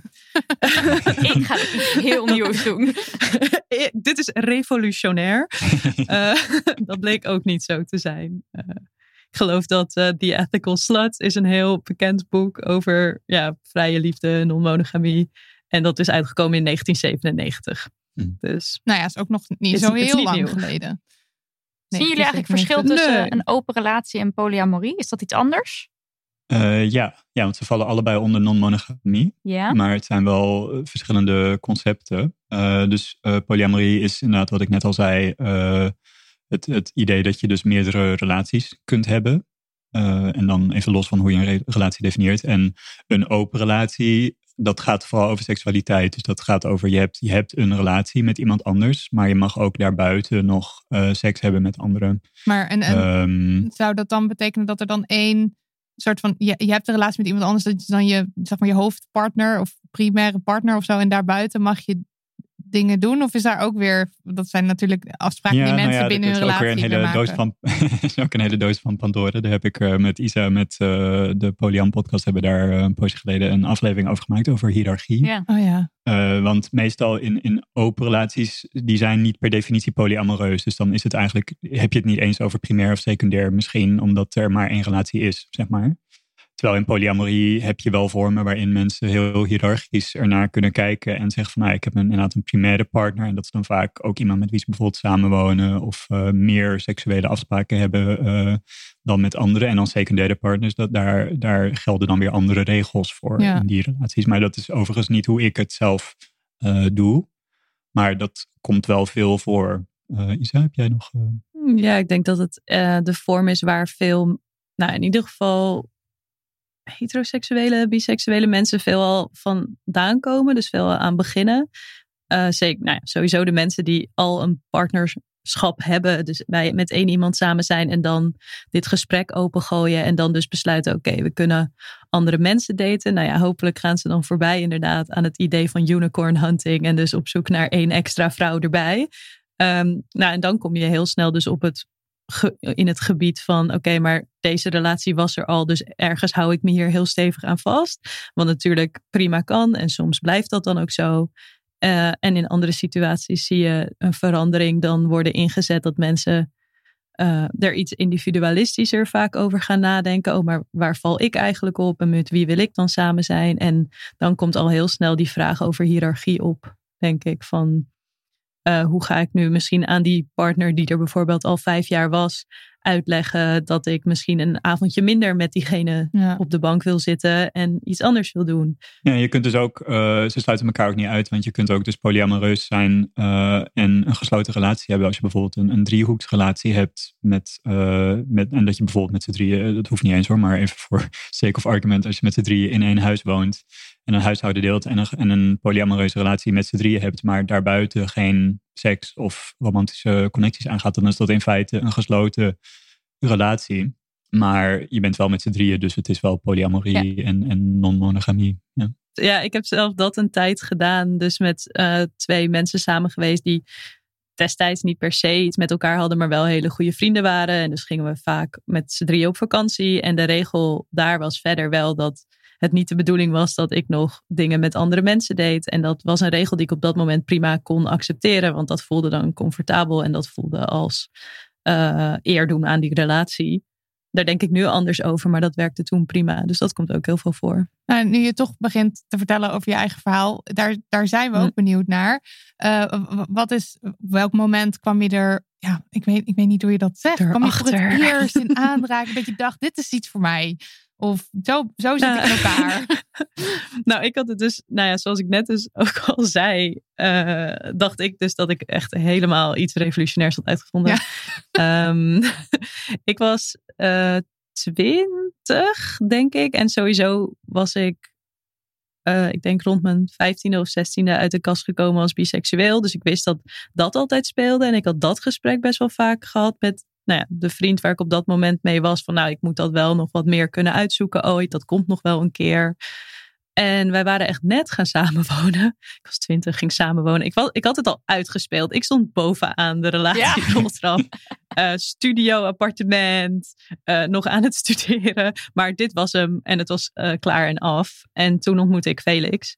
En daar werd ik heel verliefd op. En nou, gelukkig gelukkig denk ik achteraf gezien ben ik iemand die heel slecht kan liegen en heel graag eerlijk is. Dus ik heb dat gewoon thuis meteen verteld en daar is het balletje van gaan rollen en het gesprek over uh, ja, geopend. Omdat ik dus maar bleef benadrukken van ik vind jouw vriend niet minder leuk. Echt waar, echt waar. En dat hij op een gegeven moment maar... En ik denk ook gewoon uit een soort van kat in het nauw is gegaan. Oké, nou probeer het dan maar of zo. Mm-hmm. Uh, achteraf ook niet iets waar ik trots op ben. Maar toen ben ik dat dus heel langzaam gaan uitzoeken met Felix. En toen is eigenlijk die andere vriend vrij snel uit beeld verdwenen. Maar omdat mijn relatie met Felix op zo'n ja, bijzondere manier begonnen was, was dat gesprek bij ons meteen op tafel. En Felix, die, ja, die zag er wel heil in of zo. Die had zoiets van, nou, ik vind dit wel interessant. Laten we dit uitzoeken. Die had er een hele sociologische, filosofische kijk op hoe dat beter was en minder eigendomsgericht. En toen zijn we dat ja, gaan inrichten. En toen allerlei vormen gehad met nog, nou ja, dus die vriend die er nog bij was, die uh, Felix' beste vriend was. En die was later ook weer weg. En nu is het dus meer een veel ja, openere kijk, I guess. Dus ik voel me onderhand veel meer een mens die zich verbindt met mensen om me heen. En hoe dat lijntje met mij en iemand steeds fluctueert en er anders uitziet, daar heb ik nu woorden voor en daar kan ik nu een gesprek over voeren met iemand. Maar dat heeft wel van ver moeten komen. Ja. Ja. Dus ik krijg heel vaak de vraag van, oké, maar toen ben je dus gewoon vrije liefde gaan doen. En dan ben ik echt van, nee, nou, het was zo problematisch aan het begin. Maar dat zie je op dat moment gewoon nog niet. Ja, en je had waarschijnlijk ook niet, want jij, jij zegt, ja, ik had iets heel revolutionairs uitgevonden, maar je hebt het ook wel echt zelf gedaan. Dus, Ja. had- maar had je voorbeelden dan waar uiteindelijk heb je het dus zelf uitgezocht? Ik zat met veel bij een lezing op een gegeven moment hierover. En daar was eh, Simon Simone van Saarloos. En toen vielen bij mij alle kwartjes. En toen was van, oh, maar hier zijn gewoon boeken over geschreven. Wist ik veel. Ehm, en toen ben ik het monogame drama gaan kopen en gaan lezen. En toen dacht ik, oh, dit ben ik. Dus ik heb wel eh, ondersteuning van degenen die voor mij kwamen Ja. gehad, denk ik. En, en hoe voelde dat toen je dacht, oh, dit ben ik? Ja, heel prettig. Wel, ik heb er nooit echt helemaal bij stilgestaan dat het echt zo'n moment was waar het klikte. Eh, want daarna moet je nog alles uit gaan vogelen en dat is dan soms eh, eh, immense stress. Maar ja, heel prettig. Ja. En ik zou ook iedereen aanraden die dit nu luistert en denkt, oh, dit ben ik, om er niet voor weg te lopen. Maar de opties te zien. Ja. En, eh, en jij, Manoy?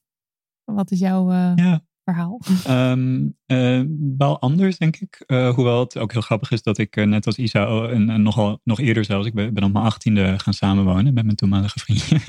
dus ik had het, en dat was zelfs een koophuis, want hij had Wow. gewoon een baan en kon dat gewoon. Het was echt zo van bam, meteen. eh, Is dit dan de key misschien? Dat je dan dus heel, ja, alles heel vroeg op orde heel? Ja. vroeg, anders dan lukt het. Dan kun je net ja. Dan kan je niet meer Ja, instappen. eigenlijk gewoon, ja, André komt altijd, altijd daarna pas.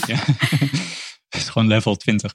Nee, eh, nee, maar de grap is wel dat ik eigenlijk... ehm, ja, ik heb ook niet zo'n gestructureerd verhaal, want eh, het leven is eh, geen gestructureerd verhaal. Maar ik had denk ik wel in mijn tienertijd al door dat ik eh, nou ja, me niet zo kon vinden in het traditionele script. Omdat, om sowieso als, als omdat ik toen al heel, ik wist al heel vroeg dat ik, dat ik queer ben en dat ik gewoon niet in een standaardplaatje zou passen. Maar op een gegeven moment merkte ik ook dat ik dat niet eens echt wilde.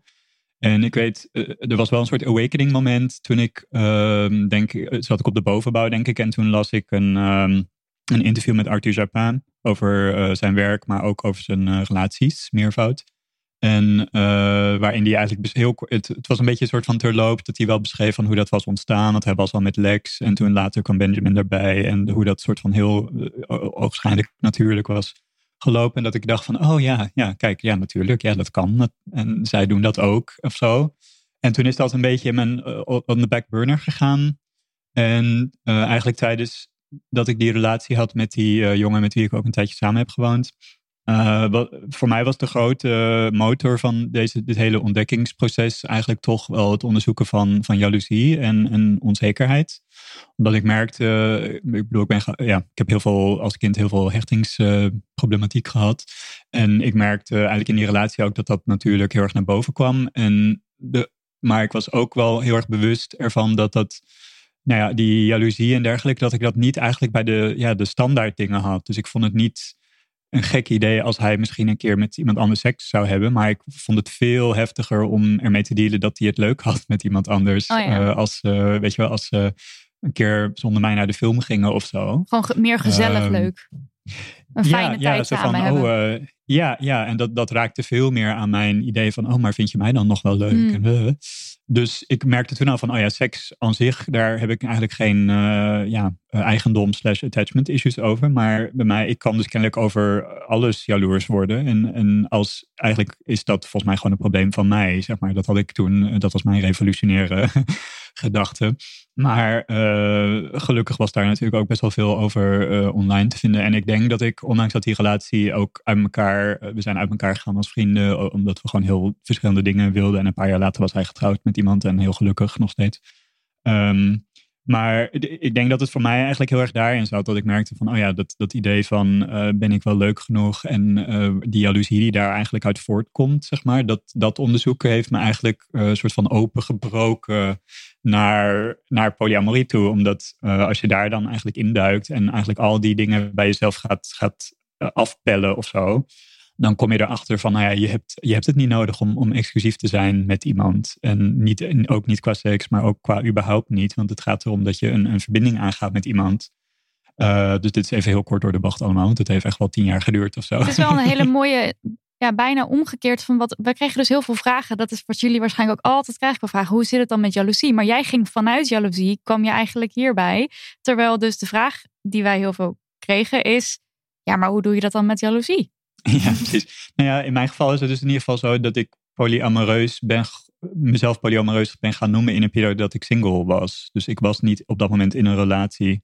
Dus eigenlijk had ik, liep ik al heel lang met die ideeën rond. En ik heb ook met die uh, toenmalige vriend, hebben we eigenlijk vrij snel ook een open relatie uh, onderhandeld. En dat was eigenlijk prima. En hij heeft daar ook heel veel lol aan beleefd, zeg maar. Um, ik ook. maar uh, het is pas daarna dat ik mezelf poly ben gaan noemen, omdat ik dat woord dan tegenkwam online. En toen op een gegeven moment kwam ik ook het, uh, het werk van Franklin Foe en Eve Rickard tegen, omdat daar heel veel over online uh, te vinden is. En dat heeft me eigenlijk, zowel met die jaloezie, want daar hebben ze het heel veel over, um, maar eigenlijk ook met de soort van basisprincipes van polyamorie heel veel geholpen. En misschien dat ik er toen wat, nou ja, wat, wat dogmatisch of zo naar keek. In de zin, omdat zij er zelf ook best wel dogmatisch over schrijven in veel opzichten.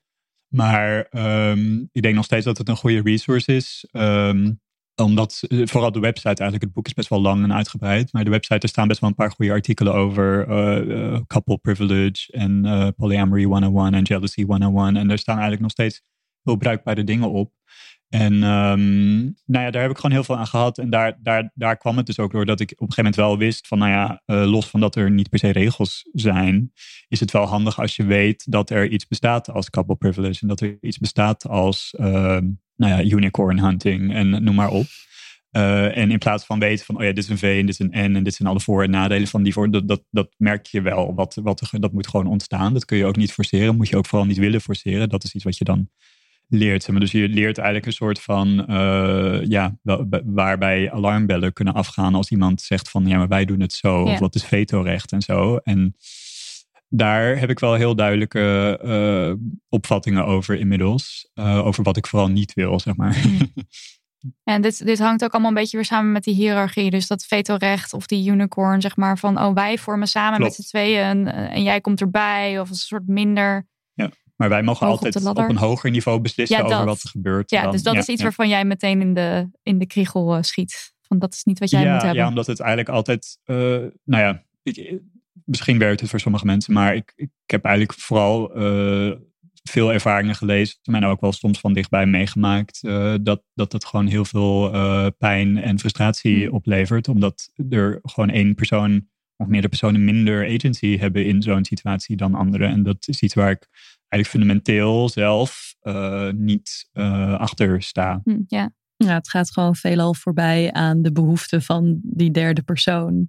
Eh, en zeker als jij er daar net aan begint, of het is de eerste keer dat je in zo'n situatie terechtkomt en je denkt alleen maar wat leuk, twee mensen houden van mij, aandacht. Hm. Ehm, en je komt er na een tijdje achter dat eigenlijk wat jij nodig hebt en wat jouw behoeften zijn, er niet toe doen in dat gesprek. Dat kan ontzettend pijnlijk Hm. zijn. Ja, dus er is een soort eh, de, de tegenhanger, zeg maar, van eh, als we dan toch eh, af en toe een term droppen, zeg maar, we hebben het even over hiërarchische polyamorie gehad. En, en ik denk dat Isa en ik meer in een soort van egalitaire polyhoek zitten. Ja. Dat, dat zijn een beetje de twee tegenpolen misschien. Ja, dus waarin Ja, iedereen evenveel te zeggen heeft. Of nou ja, te zeggen. Ja, en dan heb je ook nog. Je hebt dan ook nog. We gaan lekker op de termen. Eh, je hebt ook nog een, het idee van relatieanarchie. Waarin je dus zegt van inderdaad, er is minder, minder regels, minder hiërarchie. Eh, en ik denk dat wij daar van tijd tot tijd inderdaad ook toe neigen. En ook allebei bijvoorbeeld heel prettig vinden om alleen te wonen. Eh, en dat wordt vaak als een hele grote eis gehangen aan, nou ja, toch die relatieroltrap is samenwonen is wel een, een grotere eh, traptreden dan veel andere traptredens. Eh, en wij hebben dat allebei op dit moment niet. En daarom kijken we denk ik ook iets meer vanuit een ik in mijn huis met lijntjes naar buiten toe. Mhm. En dat helpt ook met hoe je natuurlijk ja, je relaties regard in die zin. Mm, en om heel even terug te gaan naar die jaloezievraag ook, denk ik. Want dat is natuurlijk dat is de grote vraag. Eigenlijk, altijd. Ja, want als ik naar Manoy luister, dan, dan is het echt alsof je een soort van er al helemaal boven. bent. Ja, precies. Alsof je dat al helemaal. Ik wou net vragen, zie je dan een soort van... Heb je het toch dat gedaan, je hè? met monogamie een soort van vast zit. Ja. En dat je een soort van jaloers wordt gehouden of angstig of zo. Dat dat dan de Ja, bedoeling want- is van de wereld. En dan- schaarste. Ja, en, dan, en, dan, en dan vallen de, de schellen van je ogen. En dan is de matrix en weet ik veel. Allemaal momenten. Blauwe veel, rode En dan ben je en dan Manoy. ben je Manoy. Maar hoe komt een, de, de, de mens die nog lang niet bij Manoy niveau is? Ja. Hoe, hè? Nou, laat mij even die brug maken tussen Ja. het verlichte en de normale mens. Ja. Ehm, eh, waar voor mij denk ik het kwartje is gevallen dat inderdaad, hoe, hoe wil ik omgaan met jaloezie? En hoe wil ik een mens worden die niet meer zegt, maar ik ben gewoon heel jaloers. eh, is door het niet meer te gaan zien als iets wat in je mens zijn zit, dus in jou als individu zit. Zoals, nou, ik eh, ben iemand met eh, blond haar Mhm. of ik ben het een of het ander. Nou ja, nu zijn daar ook vraagtekens bij te stellen of je 80 jaar, 90 jaar altijd hetzelfde blijft. Maar zeker dat ik jaloezie ben gaan zien als niet een op zichzelf staande emotie die vastzit aan mijn persoon, maar als iets wat me van tijd tot tijd overkomt Mhm. en me wil informeren over wat er gebeurt. En daar ook mee om te gaan zoals ik ook met andere emoties omga. En eigenlijk hem ook te zien als niet een bestaand concept, maar een woord wat wij zijn gaan gebruiken als een bepaalde emotie opkomt in een specifieke situatie. Want als ik jaloezie ervaar op mijn werk, zeggen we gewoon, ach, iemand had zo, eh, had, ehm, eh, heeft een promotie gekregen, dat wou ik ook. Dan ben ik, noemen we wel jaloers, maar we bedoelen eigenlijk, ja, ik wou ook een promotie en ik ben verdrietig of boos of geïrriteerd of ik voel me vaak tekort gedaan, Mhm. want je vindt dat jij ook je werk goed hebt gedaan. En wanneer dat in liefde gebeurt, vinden we jaloezie een soort van valide eh, stuwkracht om iets van iemand af te nemen of te eisen of te zeggen: Ik ben jaloers, dus jij mag niet. En door jaloezie dus steeds te gaan ja, ondervragen en zeggen: Oké, welke emotie zit er eigenlijk onder? Wat wil ik dus eigenlijk? En vind ik echt dat ik het recht heb om dat van een ander te vragen of om dat op te eisen? Of moet ik dit zelf op gaan lossen?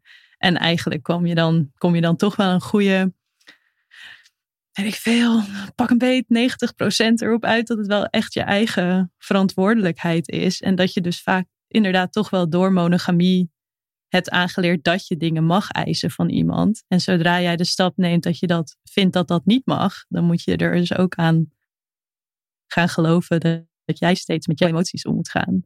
En dat jaloezie je eigenlijk iets probeert te vertellen over wat je tekort komt. Dus ook een soort verschil tussen eh, eh, monogamie als, als ja, eh, beschrijving van een situatie en een soort van hele cultuur die monogamie als hoogste goed ehm, heeft. Want in die cultuur, monogamie cultuur als het ware, daar is eh, jaloezie eigenlijk vaak wordt ook gezien als een soort indicatie van dat iemand echt heel belangrijk voor je is. Dus het is bijna niet los van elkaar te zien in die context, zeg maar.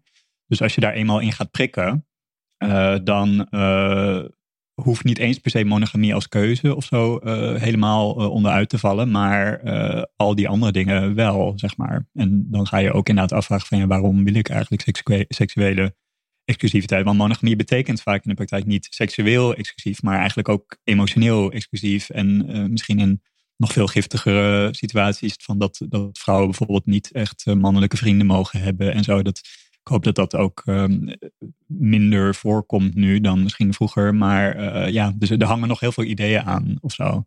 En om even het idee weg te nemen dat, dat ik nu een soort uh, goeroe ben, zeg maar, ik ben nog heel vaak jaloers. Ja. Uh, ja. uh, maar dat, ja, en dat is nog steeds, het kan nog steeds echt heel naar zijn om dat, dat te voelen, want het is gewoon een heel vervelend gevoel. Um, maar ik ben er inmiddels wel gewoon, en dat is eigenlijk wat je jezelf vooral leert, maar is bedreven in worden om dan te denken van, oh, ik voel dit. Oké, okay, waar komt het vandaan? Ja. Wat heb ik, uh, hoe, hoe zit ik in mijn vel vandaag? Uh, wat is er gezegd? Waar leek het op? Wat dacht ik er zelf bij? Weet je wel, dat, het is heel veel werk. Het is eigenlijk ja. mentaal. Ik altijd uh, makkelijker. Je leert vet veel over jezelf als ik het zo Precies, hoor. Ja. ja. Want je gaat Absoluut, echt even ja. met jezelf zitten of zo. Of je neemt er echt een moment voor. En gaat dat ook sneller na verloop van tijd? Ja, waarschijnlijk wel. Uh, Nou ja, ik heb het wel, wel. minder vaak dan vroeger. Ik zit ook gewoon echt beter Ja. in mijn vel. En die dingen kun je ook weer niet helemaal los van elkaar zien. Maar, want eh, het is namelijk ook niet zo dat als we zeggen... eh, je moet het dan zelf oplossen, dat je daar geen hulp bij mag vragen. Want natuurlijk, daar heb je ook je partners voor, zeg maar. Om, als je denkt van, ik ben hier onzeker over, kunnen we daar eens over hebben. En dat die persoon kan zeggen van, ja, maar waarom twijfel je daar dan aan en hoe zit dat dan? En dat, dat je een, gewoon een gesprekspartner daarin hebt, dat is natuurlijk wel heel fijn. Maar dan leg je niet de verantwoordelijkheid voor jouw gevoel bij diegene. Eh, en dan eis je ook niet dat diegene hun gedrag aanpast. En dat is misschien het grote verschil met hoe, hoe normaal gesproken met, met jaloezie eh, wordt omgegaan. Ja, maar ik zeg natuurlijk ook niet dat alles helemaal je eigen probleem is, inderdaad. Je zit Nee, nee, vaak ik zeg het in meer voor de luisteraar.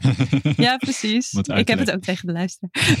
Ehm, maar ja, ook om te zeggen, van, heb, stel jij hebt tien keer een behoefte aangegeven en een partner heeft tien keer gezegd, okidoki ga ik doen en ze doen dat niet, dan is dat super vervelend.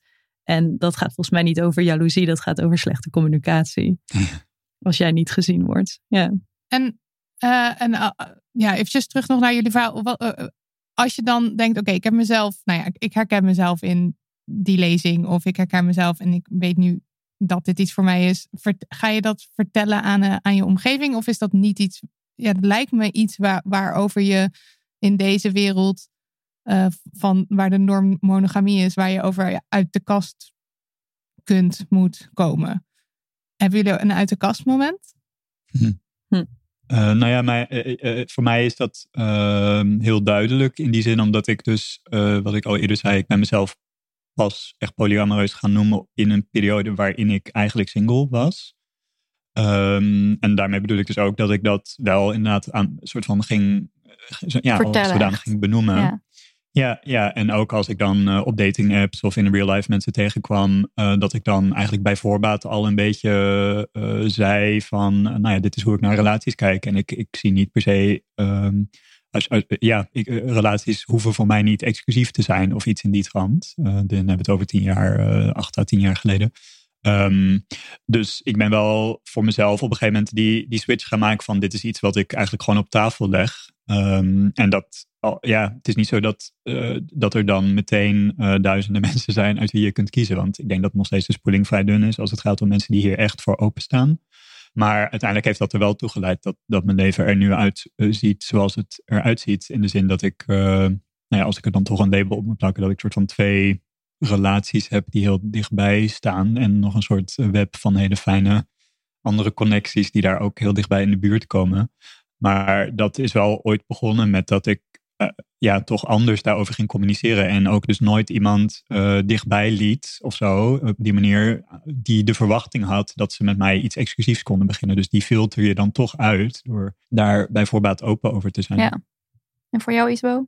Ja, ik heb toen helemaal aan het begin wel bewust de keuze gemaakt. Nou ja, eerst de, eerst, eh, de behoefte van mijn nou, toenmalige vriend opgevolgd. Om dat absoluut aan niemand te laten weten. Omdat zij, hij, er, hij zich er heel erg voor schaamde.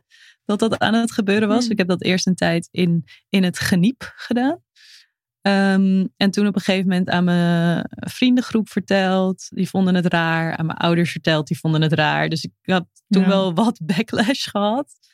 Ehm, ja, en daarin is, het, daarin is het gewoon een hele vergelijkbare ervaring, denk ik, voor wat veel mensen ervaren met hun LHBT coming out, denk ik. Eh, it gets better, hopelijk. Of je filtert op een gegeven moment mensen uit die eh, het niet oké vinden. Ehm, Ja, en je vindt dat je groep. Vergt, ja, je vindt heel erg je groep. En in mijn geval eh, verandert de groep die je eerst had gewoon met je mee. Want ik heb echt zoveel vrienden die langzaamaan dezelfde stappen zijn gaan nemen. En eh, ja, ik heb gewoon een vriendengroep waar helemaal niemand meer monogaam in is. Terwijl dat wel dezelfde mensen zijn als vijf, zes jaar geleden. Dat is wel echt heel, dat is heel fantastisch. Ja, dat is eh, mooi meegenomen, Ja. denk ik. Dat iedereen met je Ja, meegroeit. het is wel echt moeilijker, denk ik, als je in een omgeving zit waarin jij de, als het ware de enige bent. Ja. Ja, Of Ja, dat was dus aan het begin wel, maar eh, de zeepkist heeft dus zin gehad. En we hadden namelijk een, eh, een vraag van iemand die zei: Ik neig aardig naar polyamorie. Hoe vertel ik het mijn familie? Is het überhaupt van belang om hen in te lichten? Of is het beter als, het vanzelf, als ze het vanzelf wel zien? Het is aan jou, denk ik, wat je wil vertellen. Sowieso, ik vind dit met geen één coming out een harde eis. Eh, als jij close bent met je familie en je zou normaal vertellen als je één persoon aan het daten was dat je dat aan het doen bent, dan zou ik het ook zeker doen als dat er twee Ja. zijn. Eh, als je die overtuiging hebt gemaakt terwijl je single bent en je zou normaal gesproken dat soort levenskeuzes vertellen, doe het vooral. Ik zou het meer in dat, in die context eh, gaan zien. Van, en als jij twijfelt om het te vertellen, dan zit er dus ergens al een, eh, Ja. een zaadje van, oh, misschien wil ik dit wel even delen. Mhm. En ik, ja, ik herken ook gewoon bij heel veel mensen die zich bezig gaan houden met non-monogamie, dat er aan het begin een hele eh, vrolijke, eh, ecstasy-achtige neiging is om er heel veel over te praten. Dus ga ook lekker op zoek naar mensen waarmee je dat kan doen, denk ik. Ik heb bijvoorbeeld zelf, heb ik eh, ook in die periode dat ik mezelf polyamorie, eh, polyamoreus ben gaan noemen, heb ik wel een keer, eh, toen ik met mijn moeder en mijn zusje over had, over relaties en zo, heb ik gewoon een keer gedropt van ja, ik, ik zie mezelf wel gewoon meerdere relaties krijgen op een gegeven moment. En mijn moeder moest daar even aan wennen en mijn zusje zei meteen van, oh, dat vind ik heel erg bij jou passen. En toen dat inderdaad ook gebeurde, was dat ook verder geen, geen discussiepunt. Maar misschien dat de vraagsteller ook een bepaalde eh, en dan kom je weer in die scripts terecht van wat hè, gaat het dan om wie neem je mee naar de kerst? eh, Die vraag Die hadden we meerdere of- keren. Ik bedoel, dat, dat, dat staat daar niet helemaal los van natuurlijk. Van, je kunt natuurlijk niet eh, pas op eh, een paar weken voor kerst zeggen van... oh, by the way, ik heb nu drie relaties, mogen ze allemaal mee naar het kerstdiner? nou, misschien kan het wel, maar ik snap dat daar... een ik in soort- dat je- 2017. ja. ja, maar op een bepaalde manier wil je daar misschien ook wel. Ja, je kent je familie zelf het beste. Dus je, je weet misschien hoe, wat voor soort reacties je zou kunnen gaan verwachten. Ehm, ja, heb ik daar advies voor? Ehm, nee, niet echt. Nou, dit was al Ja. een mooi advies. En, en wat is de meest leuke reactie die jullie hebben gekregen eh, toen je vertelde dat je polyamoreus bent? Dat is ook een luisteraarsvraag. De meest leuke reactie. Ja. Leuke vraag. Weet ik, ik luister je podcast. Dat was een reactie. Ja, I know. het heeft bij, me- het heeft bij Het mij geen zo'n zin meer. Eh, Ehm, ja. ik zeg Ja, het er niet zo soort vaak meer. Ja, nee, er is een, ja, precies. Er is een soort categorie reacties die gewoon neerkomt op eh, van, oh wauw, eh, zo had ik er nog nooit naar gekeken. Dat vind ik dan leuk, omdat het dan een soort moment voelt van hè, wat Arthur Japan dan in dat interview misschien bij mij eh, was destijds. Dat ik dan denk van, oh misschien heb ik nu een zaadje geplant bij Ja. deze persoon. Eh, dat iemand er eigenlijk heel erg voor open staat. En dat, dat het misschien niet meteen hun hele leven op zijn kop zet. eh, maar dat, dat je weet van, oh ja, deze persoon gaat er in ieder geval over nadenken. En wie weet eh, zijn, zijn ze op, over een paar jaar of zo ook. dat ze, zover dat ze zich poly noemen. Wie weet. En misschien ook niet. Maar dat vind ik eigenlijk vaak heel, heel schattig om te merken. Als, als iemand eigenlijk op dat moment voor het eerst misschien wel die... eh, ja, die manier van kijken daarnaar eh, ontdekt. Ja, want het is dus voor sommige mensen nog steeds een vrij nieuw idee. En de representatie van polyamoreuze mensen is ook niet echt top, denk ik. Maar ik ben vooral benieuwd naar jullie kijk daarop. Ja, Eh, nou, ik merk inderdaad dat je zegt van het is niet heel bekend. Ik merkte dat toen we het hier gisteren even over hadden. Eh, over nou, wat bespreek je wel, wat bespreek je niet. En in hoeverre moet er een polyamorie 101 zijn voor mensen. En dat eh, volgens mij Nidia inderdaad zei van ja, eh, ik ga ervan uit dat onze luisteraars het nog niet per se kennen. En dat mijn hele hoofd ging van, wel joh, iedereen kent dit al.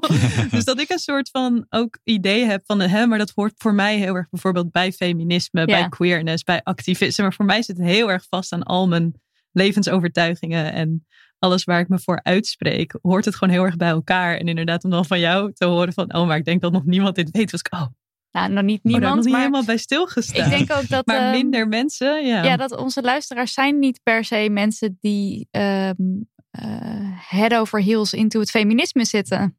Dus die zitten er ook bij. Maar er zitten ook, we hebben bijvoorbeeld ook super jonge luisteraars die eh, een jaar of Oh 14 tuurlijk, ja. zijn. Eh, Misschien dat je het woord, dus dat je dus de vraag gaat stellen, wat is het? Ja, Omdat je het woord niet zeker. eens kent. Dus we hebben, ja, we hebben Ja, van alles ja, wat ik vind dat heel ja, in leuk. in de en het is ook goed om te merken natuurlijk. Ja. dat Ik werd daar dus ook heel vrolijk van. Ja, en je merkt het toch ook wel, we kregen echt heel veel vragen binnen. Dat het concept van, oké, meerdere relaties, dat is het. Maar verder heel veel vragen over hoe dan en wat dan. En Ja, dus dat er toch wel wie veel het onduidelijk belangrijkste is. En de kerstdiner een paar keer dus. Dus het is toch wel... Je, je, je merkt dat, dat mensen uitgaan van dat monogame... Het monogame Ja. leven. En, en dan daar dan allemaal stapjes maken van... Maar hoe Ja. doe je dat dan? En hoe doe je dat dan? Dus ja, dat begrijp ik Ja, wel. en dat is natuurlijk zeker. wel wat het, het, het- Kijk, ja, het is wel gewoon ingewikkeld. Zeg maar, laten we het niet doen alsof het eh, allemaal van een leien dakje gaat. Mhm. Want je moet inderdaad gewoon heel veel zelf uitvinden. En eigenlijk het feit dat al die vragen er zijn. Ik bedoel, wij zijn als mensen misschien gewoon heel erg eh, gebaat bij enige houvast in het leven. Dus daar, daarom zijn die scripts er ook. Alleen op een gegeven moment gaan de scripts het overnemen van de behoefte. En dan is er iets aan de hand. Dus het feit dat je zelf nu je scripts kan schrijven. En dat het ook een ander script kan zijn dan wat iemand anders volgt. Dat is eigenlijk heel fijn eraan. Maar het kan ook heel vermoeiend zijn. Want soms denk je ook van, oh, was, er, was er maar een soort recept voor deze situatie. Ja. Waar ik, wat ik gewoon even kan opzoeken. En dan denk ik van, oh ja, als ik nu dit en dit en dit, dan zal het zo. En dat is bijna nooit ehm, zo. Eh, dus ja, in elke situatie, zo ook zo met zo'n kerstdiner bijvoorbeeld, eh, om daar maar even bij te blijven. ehm, ja, dat is per gezin, per situatie eh, anders. Je kunt, daar is niet gewoon één, één oplossing voor te bedenken. En het hangt ook af van, ik bedoel, hoe, hoe groot is de ruimte waar je in gaat? Ik bedoel, je, hoe, hoe ver wil je... ik, ik heb ook wel eens een periode gehad dat ik dacht van, nou, ik ga gewoon in mijn eentje naar, met kerst. Ik heb geen, sowieso niet per se behoefte om iedereen mee te slepen of zo. Maar eh, ik vind het ook prima om gewoon zelf even met mijn familie te zijn. En Ja. ik bedoel, dat kan ook. En dus als je bij allerlei dingen denkt van, dit is allemaal een optie. Dan, ja, dan moet je gewoon daar zelf een keuze in maken. Maar dat is natuurlijk ook een van die eh, regels die maar bedacht is. Van, oh, kerst vier je met je familie en je partner moet echt mee. Dus als je niet meegevraagd precies. wordt, dan is jouw relatie... Dus dat zijn natuurlijk ook alweer Ja, ja, allemaal ja. regels Ja, die... ja, eh, nou, Soms heb je ook een partner die daar zeg maar, zelf nog heel erg mee zit natuurlijk. En ik weet niet of dat bij Manoy was dat jaar dat je in je eentje ging, zeg maar. Dan heb je soms iemand tegenover je die echt is van... ja, ik weet dat het echt niet zo is, maar voor mijn gevoel ben ik nu Hmm. niet met Ja. jou. Of hoor ik niet bij jou. Of zijn wij niet samen. En dat is super zwaar en heftig. En dat is ook niet makkelijk. Want zo'n idee kan natuurlijk gewoon heel diep in je gevoelswereld zitten. Dat Ja. is gewoon heel vervelend. Ja, jullie begonnen net ook over representatie. Ja. En je, Ja. je merkt ook uit mijn, uit mijn verhaal hoe belangrijk het dan bijvoorbeeld voor mij was om op jonge leeftijd toch even zo'n interview met zo'n Artie Chapin te Ja. lezen. Want ehm, kijk, ik vermoed, ik was gewoon heel vroeg al heel veel op het internet. En ik vermoed dat ik al heel vroeg alsnog wel hierin zou zijn beland. Eh, maar dan nog, ook, het, ja, het geeft je toch een soort van toestemming of zo om anders te denken dan de, de geldende norm. Als je mensen ziet doen, eh, dat ziet doen. Dus eh, nou ja, we hoeven in deze podcast niet het belang van representatie in het algemeen nog een keer te benadrukken. Maar dat geldt natuurlijk ook voor, voor polyamorie. Eh, en niet per se omdat het nou eh, in alle opzichten beter is of zo. Hoewel ik denk dat het voor heel veel mensen goed zou zijn als ze over deze dingen na zouden denken. Ook als ze ervoor kiezen om monogaam te zijn. Maar gewoon omdat die norm, en die monogame norm in dit geval, zo verstikkend kan zijn voor heel veel mensen. Dat als je niet eens beseft dat het anders kan, Ja. Ja. dan, dan heb je natuurlijk wel een probleem. Ja. Zeg maar. Dus die representatie is niet alleen nodig om mensen te laten zien van, oh ja, eh, iedereen kan nu ook dit doen of zo. Maar gewoon om een ja, diversiteit te laten zien. Dat geldt natuurlijk voor heel veel dingen. Maar dat mensen daar dan weer zelf uit kunnen pick and choose wat ze ehm, voor zichzelf interessant vinden. Ja, en daarin gaat het niet per se over inderdaad, eh, hier is de andere optie, maar voor mij ook heel vaak over dat mensen nog niet hebben geleerd om op een bepaalde manier te communiceren of hun behoeften te uiten. En ik heb ook veel meer geleerd, inderdaad, wat jullie net zeiden, van over mezelf en over hoe ik aangeef wat ik nodig heb en eh, grenzen stellen en behoeften uit. Heb ik veel meer over geleerd dan per se hoe heb ik seks met twee mensen.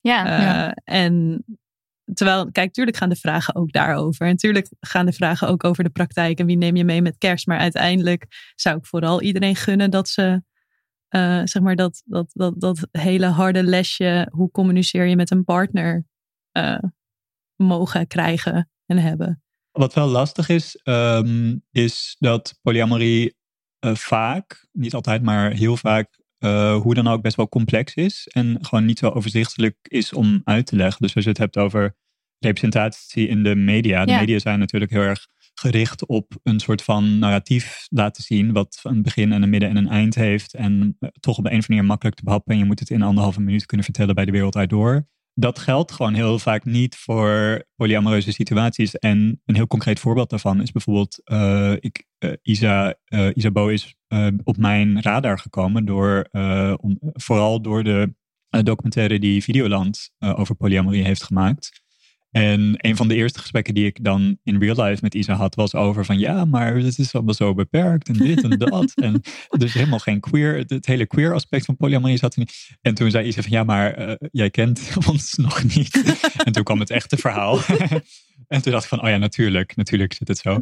Uh, want toen zag ik ineens de, de, de complexiteit van Isa's realiteit, die nou ja, en nu zou je kunnen zeggen van die documentaire was al best wel complex. Uh, in de zin dat er heel veel lijntjes op zich al in beschreven werden. Maar het is nooit toereikend, zeg maar, uh, om, om de echte gelaagdheid en alle soort van tussensituaties en alle soort van uh, onderhandelingsmomenten en een verloop in een relatie, dat kon er natuurlijk allemaal niet in zitten. Het is ook weer gewoon een momentopname. Um, en dat, dat daarom is gewoon niet alleen representatie belangrijk, maar heel veel representatie. Ja, je moet gewoon in, in de fabric gaan zitten, zodat je gewoon elke mogelijkheid wel een keer voorbij ziet komen. Omdat elke keer als je denkt van oké, we gaan er we gaan er een keer een documentaire over maken, dan kom je weer in een soort dogmatiek of zo van dit is, dit is hoe polyamorie is. En hoe uitgebreid je dat dan ook zou behandelen, je blijft gewoon uh, ja, je blijft gewoon niet uh, je, het tipje van de ijsberg maar ja, uh, ja. zien. Dus er moet heel erg veel gemaakt worden. Ja, de Polian-podcast is een mooi voorbeeld van... Ja. En in het verlengde van wat, uh, wat Manoy zegt, inderdaad, dat ik kan eigenlijk meer genieten van een in, nou, een heel goed voorbeeld. Een interview met Tim Hofman. Wat gewoon over van alles en nog wat. En over zijn familie en over zijn broers en zijn zus ging. En waar die op een gegeven moment zegt: Mijn ouders vinden alles prima. Als ik volgende week met vier partners thuiskom, is dat ook oké. Daar kan ik meer van genieten dan een interview met allemaal polyamoristen omdat ik dan het gevoel heb, oh, het wordt casual benoemd, het wordt casual bevochten. En daar word ik zelf veel vrolijker van. En dat voelt voor mij inderdaad ook meer als uh, oké, ik neem een queer blik of ik neem een queer kijk naar de wereld, dan uh, ja, toch een soort identiteitspolitiek, wat het anders uh, is, om die er even lekker in te gooien. En zijn er ook bijvoorbeeld series of films of iets in die, want we hebben het nu meer over boeken of interviews of meer die kant, maar is er ook fictie waarvan je denkt, dat hebben we nodig? Oh, Sense 8. Ja, helaas zitten we niet in dezelfde ruimte, maar ik wou inderdaad zeggen, laten we gewoon tegelijk Sense 8. ik heb het niet gezien, dus ik weet het niet. Oh, nou, blokje komende drie dagen. Ja. En ga gewoon op de bank Sense eten aanzetten. En uh, ja, doe de gordijnen dicht ook. En, en dit, is een, dit is een serie? ja, het is een serie op Netflix. Um, die, uh, ja, met, met acht hoofdpersonen, Sense 8. Ah, en die hebben allemaal een, uh, een, ja, een soort van extra gave. Dat ze op, ja, op, op een soort zintuigelijk, bovenzintuigelijk niveau met elkaar in contact staan. Ondanks dat ze op heel veel verschillende plekken op aarde zich bevinden. Maar ze kunnen ook in een soort liminal space kunnen ze elkaar ontmoeten. En daar bestaan hun genders ook niet meer, maar hmm. ook weer wel. En ze vinden elkaar allemaal aantrekkelijk. En ondertussen zijn ze een groot eh, internationaal complot aan het uh, tegenwerken. Maar het is op meerdere niveaus fantastisch, omdat het uh, ook heel goede transrepresentatie is. Er is heel diversiteit in de cast qua, qua afkomst. Uh, het is gemaakt door de makers van The Matrix. De transzusters Wachowski. Wachowski dus die sensibiliteit zit daar ook nog in. Dus al die thematiek die eigenlijk in de Matrix al onderhuids aanwezig is in Sense8 in full glory uh, zichtbaar.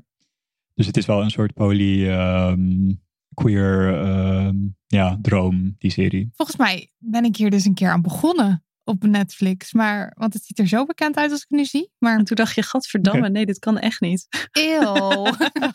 nee, maar ik Al die mensen ik... gaan met elkaar. hoe, hoe, heb je hem uit kunnen zetten? Een van de eerste scènes is gewoon een super, super ik heb geen idee. lekkere ik ga... seksscène met een, met een druipende dildo. En het is een soort van alles, ja. Misschien was het nog ver voor mijn awakening of zo. Ik, weet, mm. ik weet het niet, geen idee. Het, lijkt, het ziet er heel bekend uit. Maar ik, ik ben wel vaker van dat ik aan een serie begin of hem helemaal kan bingen. En dan alles vergeet. Dus, oh, en dan gewoon ook opnieuw kan kijken alsof ik hem nog nooit gezien heb. Dus ik ga dat doen. Ik wou dat ik dit opnieuw kon kijken alsof ik het nog nooit gezien had. Ja. ja dan moet je mijn brein hebben wat soms gewoon helemaal leeg wordt. Moet je dat willen alleen, jouw brein? Nee, dat is voor series dus wel leuk. Ik heb nog een luisteraarvraag. Ik vind het zelf een leuke vraag. Zien jullie polyamorie als een bevrijding waar iedereen naar zou moeten streven? Of zien jullie het meer als een van de smaken waar ieder zijn voorkeur in heeft? De eerlijke mening. Kijken jullie Maar, meer op ehm, monogame eh, stellen? kijk, nee, maar ik, ik denk Het dat... antwoord mag overigens ja zijn, hè? Dat dat duidelijk is. Ja, ik, ik denk dat het voor mij, en, en dat is heel moeilijk, want er wordt ergens van mij vaak wel verwacht dat ik zeg: alle keuzes zijn oké. En natuurlijk, alle keuzes zijn oké. Ehm, als die bewust genomen worden, denk Ja. ik. Dus als iemand bewust voor monogamie kiest, by all means, eh, waarom? Eh, nee, maar dan is dat natuurlijk helemaal prima. Eh, ik denk wel dat een heel groot aantal skills die je kan leren in polyamorie. Zeg maar hoe heb ik respect voor meerdere soorten behoeften? Hoe uit ik mijn eigen behoeften? Hoe communiceer ik? Zeg maar, emotieregelen, allerlei voor meer mentale gezondheidsaspecten. eh, zijn denk ik voor iedereen nastrevenswaardig. Hier zou gewoon les over gegeven moeten worden op school. Ja. Ja, zeker. Ja, maar tegelijkertijd denk ik dat je dat het misschien op papier, dat het meemaken, dus eigenlijk die Ja, hele reis die ja. jullie al gemaakt Ja. hebben, en waar wij nog zo'n beetje zo onderaan de berg zo, nou, eh, geen idee, dat je dat ook, je moet het ook ervaren misschien om het, het Ja, om het te kunnen. Maar je Ja, kan natuurlijk wel, net zoals we het bijvoorbeeld hebben over dat, eh, dat seksuele voorlichting dan, dan super beperkt is. En waar we het eigenlijk ook liever zouden hebben over consent en communicatie en zo. ja, Eh, dat zou, het is een soort van basic communicatie. thema's waarover gesproken zou ja, dat worden, je gewoon praat met Ja. elkaar. En dat, dat Ja. kinderen dat dan dus al doen. En ik heb niet het idee dat dat Het al ligt in het is. verlengde van zoveel dingen. Eh, er is voor fatsoenlijke polyamorie ook nodig dat eh, mannen leren hun emoties prettig te kunnen uiten en daarin gerespecteerd worden. Anders werkt het ook niet. Dus het is niet een op Mhm. zichzelf staand thema, denk ik. Ook al lijkt het misschien zo als je meer nog vanuit die monogame cultuur beargumenteert. Dat het gewoon één switch is. Ja, en ehm, enerzijds eh, om, eh, de- een soort van eh, eh, school en, en opvoeding, daar is, dat is natuurlijk een heel groot onderdeel. Want laten we eh, ook niet vergeten dat die monogame cultuur, als het ware, dat die niet eens per se vanuit de, de, de school, eh, opvoeding, seksuele voorlichting komt, maar die komt juist vanuit de media en juist vanuit de boeken en juist vanuit hoe het- de hele maatschappij is ingericht. Dus dat, dat, moet, dat moet natuurlijk überhaupt op de school. Maar dat geldt niet alleen voor hoe we naar relaties kijken, maar ook hoe we naar vrouwen kijken en naar eh, alle, allerlei vormen van marginalisatie. Dus nou ja, dat, dat is heel kort eh, te beantwoorden. Maar ehm, om nog even terug te komen op dat idee dat polyamorie als het ware de top van de, de berg is en een soort verlichtingsideaal is. Ook in polyamoreuze kringen gebeurt, eh, is er misbruik en ook is er, eh, zijn er machtsverhoudingen die mislopen. En eh, om dat ook maar even te benoemen rondom de auteurs van More Than Two, dus Franklin Vo en Eve Rickert, ehm, is ook best wel veel controverse de, het afgelopen jaar, afgelopen twee jaar ontstaan, omdat daar ook best wel wat problematische emotionele manipulatie eh, of erger eh, aan te pas is gekomen in hoe zij hun eigen relatie hebben ingericht. En eh, daar is nu best wel binnen een soort van Amerikaanse polyamorie community is er best wel veel onderzoek en discussie over van ja, wat zijn eigenlijk de, de, de valkuilen van bepaalde vormen van polyamorie. En ehm, bijvoorbeeld het idee dat iemand die polyamoreus is per definitie die jaloezie-issues heeft doorgewerkt, dat is ook niet zo. Want u komt vaak nog mensen tegen die wel een vorm van polyamorie bedrijven, maar op het moment dat, het, ja, dat er iets niet loopt zoals ze willen, dat er ineens een vetorecht blijkt te zijn en dat ze daar dat niet eens zelf zo zouden noemen. Dus je moet ook, ja, je moet ook heel veel werk doen om soms erachter te komen hoe iemand er naar kijkt. Ehm, en nou ja, dat, dat kun je natuurlijk niet allemaal op de basisschool al, al leren. Maar ehm, gewoon dat het net zo makkelijk die informatie toegankelijk is als informatie over hoe je eh, communicatie en consent en eh, noem maar op. Dat, je, zou dat helemaal kunnen herzien, inderdaad. Dat het gewoon heel normaal wordt om over die dingen te praten. Want ik denk namelijk niet dat het iets is waar je een, zelf een hele reis voor moet uit, eh, doorlopen. Omdat het dat is alleen zo omdat we opgevoed zijn met zo'n heel specifiek monogaam ideaal. Ja. Eh, met Ja. een bepaalde cultuur van twee mensen. Dus als dat niet in, intrinsiek al het enige gegeven zou zijn waar je je dan eigenlijk als het ware van los moet weken. Net als je, Ja. als je queer bent, dat je helemaal van, van hetero zijn moet losweken enzovoort.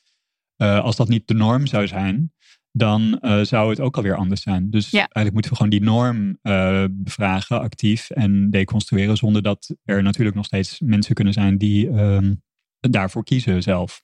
Wordt dit al enigszins opgepakt door de politiek? Aangezien we richting de Tweede Kamerverkiezingen gaan. Deze Eh, norm bevragen Er en is- wetgeving aanpassen. Ehm, er is veel gedoe geweest rondom de herijking, eh, de staatscommissie voor herijking van ouderschap, van meer ouderschap ook. Ehm, die gesprekken zijn opgestart uit het idee dat regenbooggezinnen uh, nou ja, drie ouders kunnen hebben door dan wel een draagmoeder, dan wel uh, een spermadonor, kan van alles en nog wat zijn. dit was ik denk nu drie jaar geleden dat dit is opgestart. En daar, naarmate dat voortliep, bleek heel erg dat het zo werd ingericht en dat de nieuwe wet zo werd opgeschreven dat er juist niet gebruik door gemaakt kon worden door, nou ja, eigenlijk hetero, polyamoreuze mensen bijvoorbeeld, die gewoon met z'n drieën een kind wilden opvoeden. Wij hebben daar toen een brief over gestuurd. En dan krijg je de standaardbrief terug met: We nemen het mee in de staatscommissie. Dank u wel voor uw uh, brief. En dan zie je daar nooit meer iets over terug. Dus Gaat nou, in de versnipperaar. Ja, precies. Je, gewoon je voelt hem bijna door je laptop heen, inderdaad. Dus het, uh, ja, daar, tot daar dan je burgerinspraak uh, in zo'n staatscommissie, waar dan allemaal, nou ja, vaak toch experts op het gebied in worden opgenomen. Maar dat zijn natuurlijk dan voornamelijk juristen en wel dan uh, klinisch psychologen en kinderpsychiaters. Die zitten er allemaal wel bij. Maar ja, het is niet alsof die niet beïnvloed zijn door hè, de cultuur en de norm waarin je leeft. Dus dat is iets wat nog steeds speelt. Dat is nu op hold gezet omdat er weer verkiezingen komen. Dus het niet duidelijk is wat het volgende kabinet daarmee wil en hoe dat wordt ingericht. Maar ja, de kans dat het aangepast wordt en dat iedereen vrijelijk meerdere kinderen samen mag opvoeden, die uh, is absoluut niet aanwezig. Toen de openstelling van het huwelijk was, dus nou wat je dan in de volksmond het homohuwelijk noemt, uh, is er in binnen COC, wat toen nog Shakespeare Club heette, een hele grote discussie geweest met gaan we voor openstelling van het huwelijk voor het gelijke geslachten of gaan we voor volledige afschaffing. Uh, dat is toen nipt uh, openstelling geworden, anders zouden we helemaal niet weten in wat voor wereld we nu zouden kunnen hebben geleefd. want dat is eigenlijk wat je je politiek op dit onderwerp heel erg kan afvragen. Wat voor veranderingen heb je nodig? Want het hele belastingstelsel is gestoeld op twee verdieners. Um, 1,7 kind. Uh, en, ja. enzovoort en zo aan met toeslagen en uh, belastingvoordeel. En als je steeds iets daaraan wil veranderen, dan kom je eigenlijk bij de kern van je, bijna je hele wetboek op zeg maar strafrecht na. Dus dat is een heel ingewikkeld punt waarvoor je dan zou willen gaan. Dus mm. vaak als er wordt gevraagd, als er één verandering is die je wil, dan zou ik voornamelijk willen dat je in elke gemeente in Nederland een huis met meer dan twee mensen mag huren. Want dat is niet overal zo. Uh, en waarmee je meestal iedereen wel meekrijgt in dit soort ideeën, is door te zeggen: ja, maar jij wilt toch ook gewoon zelf bepalen aan wie je je, um, je geld schenkt als je overlijdt. Want dat mag dus ook bijvoorbeeld mhm. alleen aan uh, met bij voorkeur familie of partner en niet wie jij wil. Oh, met een erfenis ook echt. Ja. Dan mag je dat alleen maar belastingvoordeel als je het aan familie of partner geeft. Oh, ja. oké. Ja. ja, ja. Uh, dus er zijn allerlei dingen die anders zouden kunnen. Politiek dit jaar is net iets anders dan vier jaar geleden. Nou ja, we hebben een, uh, moet dan wel even shout-out doen natuurlijk. Er is een uh, Tweede Kamerlid op dit moment dat polyamoreus is. Dat is Tom van den Nieuwenhuizen, denk ik, als ik het niet verkeerd zeg. Uh, voor GroenLinks zit hij in de Tweede Kamer, staat ook weer op de lijst. Tom Nieuwenhuizen. Tom Nieuwenhuizen, geen van den, geen, geen extra's. Um, en en betekent dat dan ook dat GroenLinks het woord polyamorie in de verkiezingsprogramma? Uh, ja, ja, dit jaar uh, voor het eerst. Het is, volgens mij was het congres twee weken geleden en is daar dus over gestemd en is het voor het eerst er doorheen gekomen. Het is ook wel echt een standpunt wat al heel vaak aangedragen is bij GroenLinks-congressen. Eigenlijk altijd door hun jongerenorganisatie, dus door Dwars. Want die hebben het eigenlijk altijd al in hun, zeg maar, extra programma staan van wat dwars eigenlijk zou willen. Dus dat is ook weer interessant om te zien dat dat dan toch ergens weer vanuit jong naar boven wordt gestuurd. Um, het ehm, vastgeroest, de oude generatie. Ja, ja toch ergens. Um, ik weet dat het bij bijeen niet per naam wordt, of niet bij de naam polyamorie wordt genoemd, maar wel het uitgebreid is beschreven over alternatieve relatievormen. En hoe daar net zoveel belastingvoordeel bijvoorbeeld voor zou moeten zijn als voor elke andere vorm. Dan moet ik zeggen dat ik het van veel andere partijen niet heel goed weet, maar het is echt nog zo'n non-onderwerp. Ja. Omdat je dus een heel, eigenlijk een heel onderliggend systeem gaat aanpassen als je hier je ja, gaat voor uitspreken. tegenovergestelde is heel erg een onderwerp. Ja. CDA, ja. Uh, ChristenUnie, uh, gezin, hoeksteen van de samenleving. En gezin is in die overtuiging toch eigenlijk nog wel man trouwt met vrouw. Misschien man met man. Dat dat nog Ja. eh, bij het CDA misschien nog wel, eh, we- dat weet ik eerlijk gezegd niet. Maar ehm, ja, het is natuurlijk nog heel ouderwets Ja. en heel eh, ja, Calvinistisch. Of heel, eh, dat dat echt zo helemaal diep in die Nederlandse Conservatief. conservatieve, dus. ja, dat dat het gezin zo belangrijk is. En dan dus niet het gezin zoals je het zelf zou willen vormgeven, maar Nee, echt een heel traditioneel normgezin. ja. Ja. en het wordt dus jammer genoeg ook niet meegenomen. Nou ja, jammer genoeg, liever dat het er niet was, maar ook niet meegenomen in een soort neoliberaal gedachtegoed. Want ergens zou je kunnen denken dat vrije liefde iets Ja. heel vrijdenkends is. Maar het wordt dus Ja. bijvoorbeeld door een VVD is dat natuurlijk absoluut geen optie. En eh, willen jullie delen waar je op wil stemmen, waar je op gaat stemmen of waar je je wel thuis voelt? Of eh, hou je dat liever voor jezelf? Mag ook gewoon zeggen, ik hou het voor mezelf hoor. Ja, ik, eh, ik wil heel graag dat bij één de Kamer inkomt. Dus ik ga op bij één stemmen. Ja, ik ook. nou, dat is duidelijk. Ja. Dat is een klein stemadvies voor de, Voorbij één. voor de luisteraar. ja, oké, dan we moeten dit gaan afronden. Maar, denk oh, ehm, wacht, nee. één- één- oh, ja? één laatste vraag nog, denk ik, voor mensen. eh, want die kwam ook wel redelijk vaak wat doe je met dat kerstdiner? Nee. Nee. Oh ja, dat kerstdiner. Eh, tips voor eh, mensen die polycurious zijn. Of voor mensen die er misschien in willen. Oh, hoe eh, zou, je ze iets adviseren? Een soort van tip meegeven als je daar... De Polian podcast luisteren. Ja, Dat, lijkt me toch tip nummer één. Dat is Mijn zo. podcast luisteren, beginnen bij aflevering 6 of zo. En daarvoor heb ik slechte microfoons. Maakt niet uit. Dit is Ehm, trouwens, dit is trouwens een, iemand die vraagt: eh, daten de single mensen die polycurious zijn? Want je kan natuurlijk ook in een relatie zitten en Ja. polycurious zijn. Ehm, ik denk, dit is misschien een, een beetje een rare tip, maar die heeft mij heel erg geholpen. Ehm, ik dacht op een gegeven moment, er is helemaal niemand die dit wil en niemand die dit vindt. Ehm, en toen heb ik heel veel rust gehaald uit het idee dat ik het ook ooit niet wilde en niet vond en niet kende. En dat het dus bij iedereen nog mogelijk is. Dus om niet het zo te zien van er zijn mensen die dit niet doen en er zijn mensen die dit wel doen. En dat groepje die het eh, wel doet is maar heel klein. Uh, dus heb hoop dat je het ook met iemand kan gaan uitvogelen. Ja, ik heb wel het gevoel dat er um, hoe dan ook meer bekendheid over aan het ontstaan is. En uh, ik heb ook, dat kan allemaal confirmation bias zijn hoor, maar ik heb ook het idee dat er in ieder geval heel veel meer mensen voor openstaan. Dus los van dat ze misschien zelf ook, ook uh, prima in een monogame relatie zouden kunnen stappen, dat ze ook wel ruimte zien voor uh, vormen van polyamorie. Um, en nou ja, wat ik zelf natuurlijk heb gedaan, dat, uh, wat ik al eerder zei, is, is uh, denk van nou ja, dit is wat, ik, wat mij fijn lijkt. Laat ik dan maar ook dat naar de buitenwereld toe zo gaan presenteren. En dan is dat in zichzelf ook een, uh, een filter, omdat de mensen die daar echt helemaal niks van moeten weten, die, nou ja, die laten dat echt wel merken aan je. En de mensen die het toch wel spannend vinden, die, die blijven dan een beetje rondhangen. En de mensen die er eigenlijk ook heel erg ja, hetzelfde in staan, of in ieder geval in de buurt komen van hoe jij ernaar kijkt, daar, daar kun je dan uh, ja, ook wel gesprek mee hebben. En wat ik ook uh, al had genoemd is, uh, kunnen we ook, wat mij betreft, um, als jullie dat ook even vinden, kunnen we wel gewoon linken naar morethan2.com. omdat daar wel weliswaar in het Engels, maar er staan wel een paar hele fijne artikelen op, um, die toch even heel helder, bazaal een paar dingen uiteenzetten waar je over kan nadenken.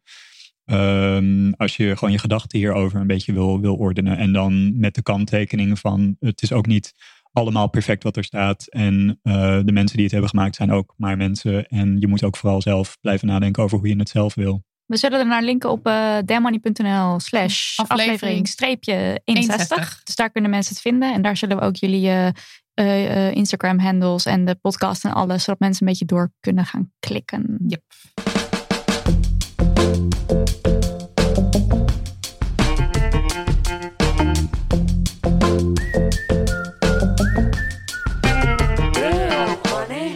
Dan gaan we alweer naar de afsluitende rubriek toe. De Damn Honey Yes en No. En uh, Marilotte, jij mag beginnen met de No. Iets waar je heel boos van werd, verdrietig. Ja, de, nou ja, boos en verdrietig, denk ik. Uh, dit, uh, er stond weer een grote Damn Honey No vorige week in het NRC Handelsblad. Uh, zoveelste verhaal over een verziekt, onveilig milieu op een universiteit. Uh, het gaat over het grensoverschrijdende, of het ging over het grensoverschrijdende gedrag van Andreas Kinneging. En dat is een hoogleraar rechtenfilosofie aan de Universiteit in Leiden.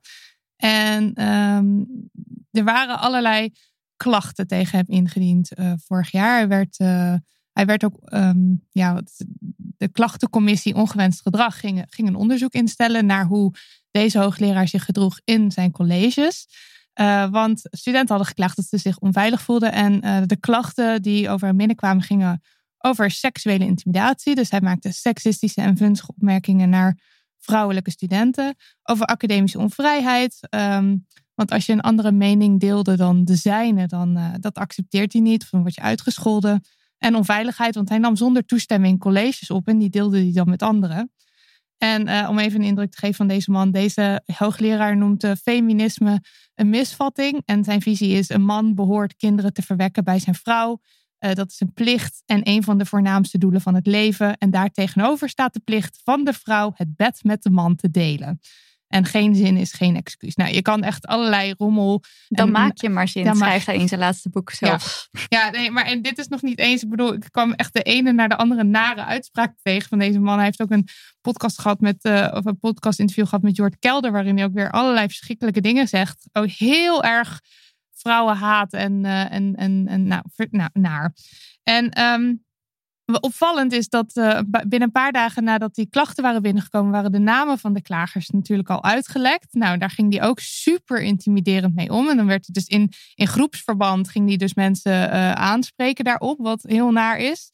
En uh, de klachtencommissie heeft een oordeel geveld. En het is inderdaad zo dat hij een onveilig en intimiderend milieu creëert in zijn colleges. En dat is ongewenst gedrag, dat zeggen ze wel. Maar de klacht over seksuele intimidatie, die binnen, uh, binnen was gekomen door een vrouwelijke student, die werd verworpen. En de reden waarom, dat is echt heel kwalijk, is omdat deze hoogleraar vier mannelijke uh, studenten had opgetrommeld, die allemaal verklaard hebben dat het inderdaad niet zo was dat hij, uh, deze, dat hij vrouwen seksueel intimideert. Dus, dus het woord van, van vier zelf opgetrommelde studenten wordt door deze klachtencommissie uh, als meer waard gezien dan. Uh, dan, dan en, en dit is een man die openlijk de hele tijd seksistische opmerkingen maakt. Dit is niet een soort van iemands woord tegen een ander. Het, het, het is, het, we weten dat hij dit soort dingen zegt. Dus en het zit ook in die uh, collegeopnames, neem ik aan. Dus je hebt Precies. het ook gewoon. Uh, ja, Lijkt mij wit. ook. Maar ja, je hebt het ook in, in, in zijn boek en in die podcast en zo. Hij, hij zegt echt dingen die duidelijk seksistisch zijn en niet oké. En dan kan je toch al vrij snel de link leggen dat als iemand hem beschuldigt van seksuele intimidatie, dat dat dan waarschijnlijk klopt.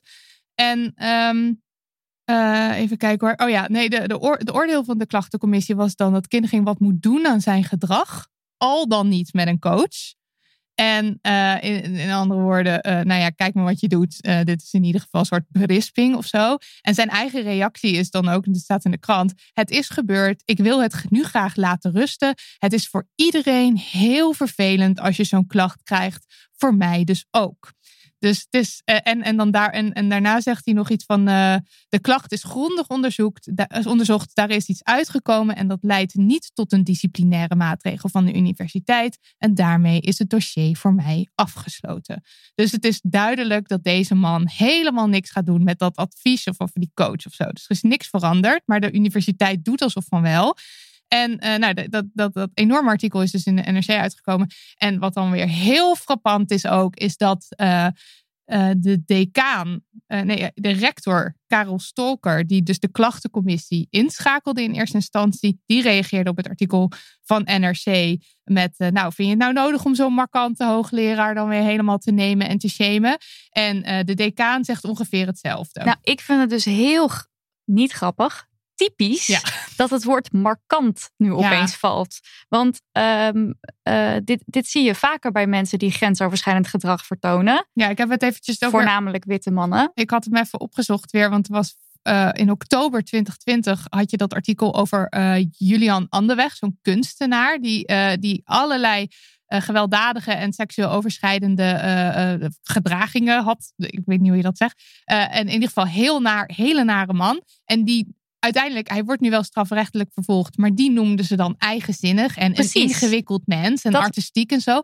En je had ook nog, uh, die heb ik ook even teruggezocht, in juni 2020 een docent boekwetenschap aan de UvA, die super aanrakerig was en waar mensen zich helemaal niet prettig bij voelden. En die wordt door zijn collega's, die werkt, als volgens dat artikel werkte die toen nog bij de UvA, die wordt door zijn collega's, ach, dat is een boomer, die weet niet dat de jongere generatie niet graag aangeraakt wordt. Ja, en zo worden er elke keer een soort gezellige termen geplakt op Ja. grensoverschrijdend gedrag of seksistisch, racistisch, noem, het, noem het op. Ja, En, en dat is dus. En, en dan aan de ene kant heb je, wordt deze mensen dus een hand boven het hoofd gehouden. Of in ieder geval, het wordt op een bepaalde manier goed, goed gepraat.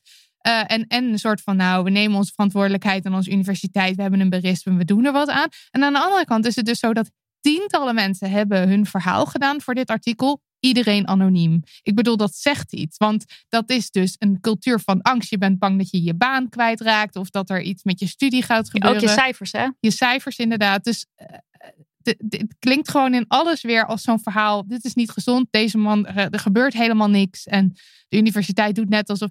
Zo durf je dus als student ook niet meer eh, iets te zeggen. Als je al je bek open durft te trekken dat er iets gebeurt. Grote Demarino. Ik was weer de hele zaterdag boos hierdoor. Ik, was, ik had dit dus eventjes ge- genegeerd. En ik heb me gisteren helemaal erop ingelezen. En nu ben ik dus nog steeds kwaad. Nidia, de yes. Ja, mijn yes. Ik ga even wat overwegingen met jullie delen rondom deze yes. Ik ben benieuwd wat jullie vinden. Ik had hem ook al even op, op onze Slack, de Demhoney Slack, eh, gegooid. Want ehm, het zit zo. Een tijdje terug kwam de Nederlandse band eh Gold Band met het nummer Ja, Ja, Nee, Nee. Ik, eh, eh, weten mensen dan waar ik het over heb? It nee, zeg maar nooit. Isa, een soort Moi. Ja, ik heb half. dit dus geprobeerd te negeren om niet boos te worden. Oké, nou, dat, dat snap ik. Ehm zij werden veel gedraaid op onder andere 3FM. En daar was toen ophef over. Ook vanuit ons en ook veel onze luisteraars die stuurden het ook toe. Want het liedje gaat er eigenlijk over dat ehm, een jongen ehm, een meisje leuk vindt. En eh, zij zegt elke keer nee. En hij blijft net zo lang doorgaan tot ze ja zegt. En dan, joehoe, wat zijn we blij samen.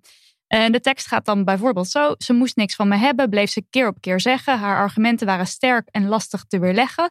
Toch stond ik elke dag weer bij haar op de stoep. Nooit mocht ik naar binnen, telkens had ze, had ze bezoek. Ja, ja, nee, nee, daar trap ik niet in. Ja, ja, nee, nee, nee, jij wordt mijn vriendin. Die eerste kus, ik wachtte overdreven lang. Dit is een must. We geven ons over, je ontkomt er niet aan. Nou, dat soort teksten dus. En eh, de, de kritiek daarop, dat ging natuurlijk over consent. En over als, een, als iemand nee zegt, dan is het nee. En dan moet je niet blijven pushen. En de band heeft daar vervolgens op gereageerd met... ja, maar nee, maar dit gaat over een echte situatie. En ik vond eh, een meisje heel leuk. Ze is nu mijn vriendin en we zijn super blij met hoe het gegaan is. En het is allemaal leuk. En ehm, daar werd dus eigenlijk volledig voorbij gegaan... aan, aan de daadwerkelijke kritiek rondom eh, eh, consent over dit nummer. Ja, en dat je dus dan ook vergeet dat luisteraars kennen die context helemaal niet. Precies. Die luisteren het contextloos naar zo'n liedje en die denken ja, ja, nee, nee. Gewoon En- blijven pushen, Precies. blijven op de stoep staan, weet je wel, blijven gaan. Nou, dit liedje is natuurlijk... Tof sausje. Een tof sausje over iets wat eigenlijk niet oké is. Maar als je er maar leuk genoeg liedje, eh, muziekje onder zet... en eh, gezellige, hippe jongens bent... en er een beetje lacherig over doet bij 3FM... dan is het natuurlijk allemaal prima. Niet voor mij. Ik dacht, deze gasten, ik hoef daar verder niet zoveel meer eh, mee. Totdat dus deze week, of vorige week, wanneer was het, er opeens een liedje de hele tijd overal op ons afgevuurd wordt. Van dit is echt een damn yes. Namelijk het liedje Tweede Kamer van Sophie Straat. Featuring, ja ja, Goldband. Eh, ik, zal, ik ga even een stukje laten horen aan jullie. Dan kan je ook ehm, de tekst eventjes horen. Ik ben ook benieuwd wat jullie daar dan van vinden. Kijken of dit werkt, hè, al die knopjes. Jij bepaalt nog steeds voor mij. Dit is Sophie Straat. Je hebt het over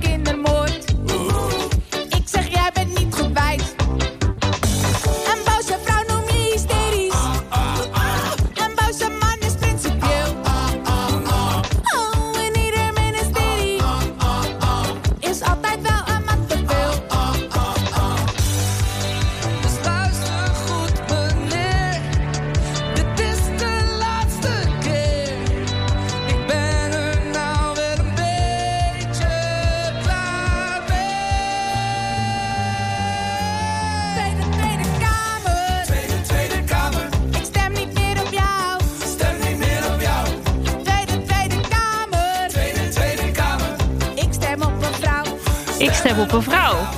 Ja, dus dat liedje, die tekst, dat is natuurlijk een tekst waarvan wij denken: yes, dat is top. Maar ehm, nou ben ik een keer door ehm, het zeer geliefde account Vizier op links de vlees geworden cancel culture van Nederland genoemd.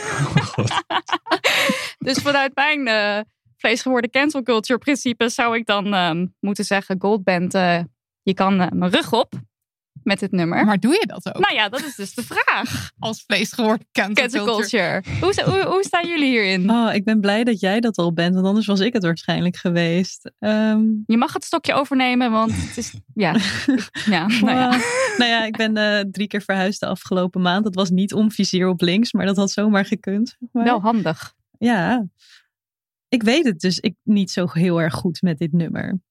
Ik denk dan, doe het met een toffe Ja, hè? feministische deze combi? band. Ja, ja. Echt jammer. Ja, ik neem het dan Sophie Straat een beetje kwalijk. Dat, Dat heb ik ook, maar dat vind ik dan ook weer fout. Ja. Ik weet het. Dit zijn allemaal onderbuikgevoelens die ik Ja, nu en heb. maar je zou ook kunnen denken: oké, ze zaten dan heel erg fout bij dat, of mis bij dat andere nummer. Ehm, nou, ze snappen misschien nog steeds niet helemaal waarom, maar ze komen dan nu met een nummer waar hun achterban ook niet, niet eh, eenstemmig positief over is. Hè? Want daar wordt ook op de, in de comments zag ik ook wel een paar keer staan van, eh, nou, je stemt er gewoon op de beste. eh. Dus daarmee maken ze ook een statement, wordt ook weer op de radio gedraaid.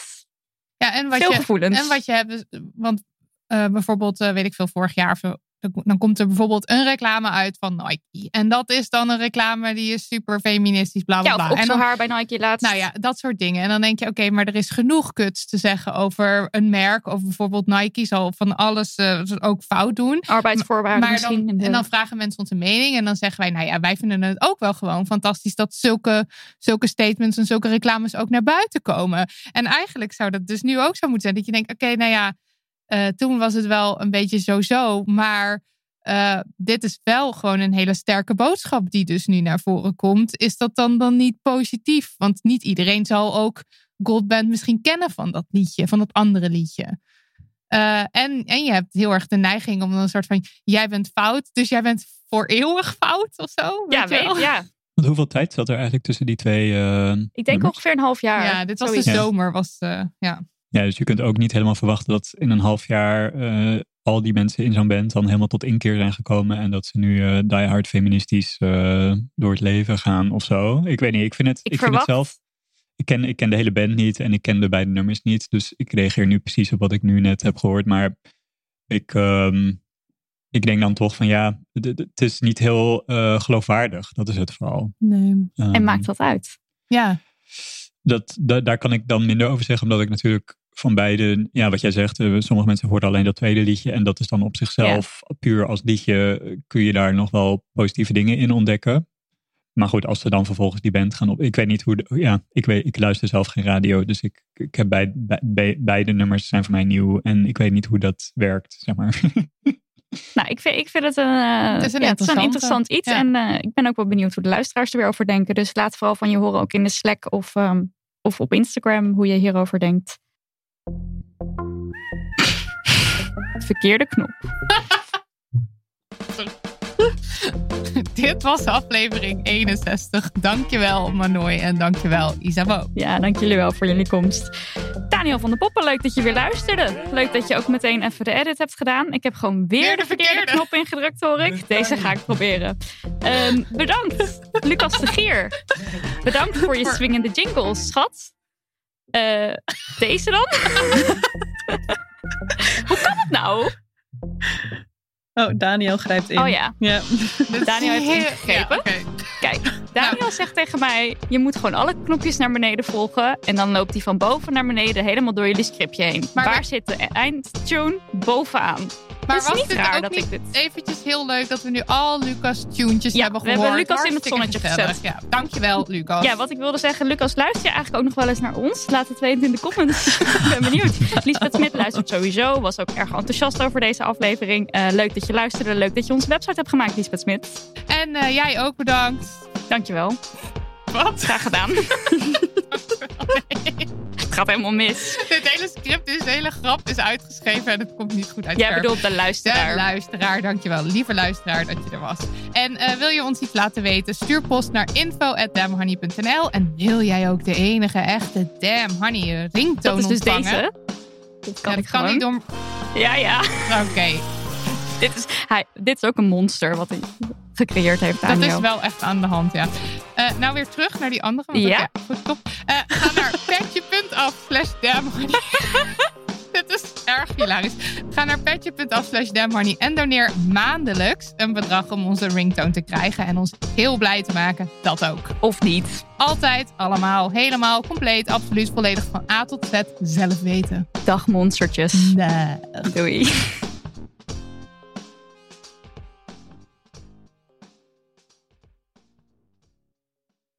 Nog even over die grootse en epische muziektheatervoorstelling. Het achtste leven voor Brilka is een marathonvoorstelling van 5 uur. Koop je tickets voor deze bijzondere theateravond via oostpol.nl.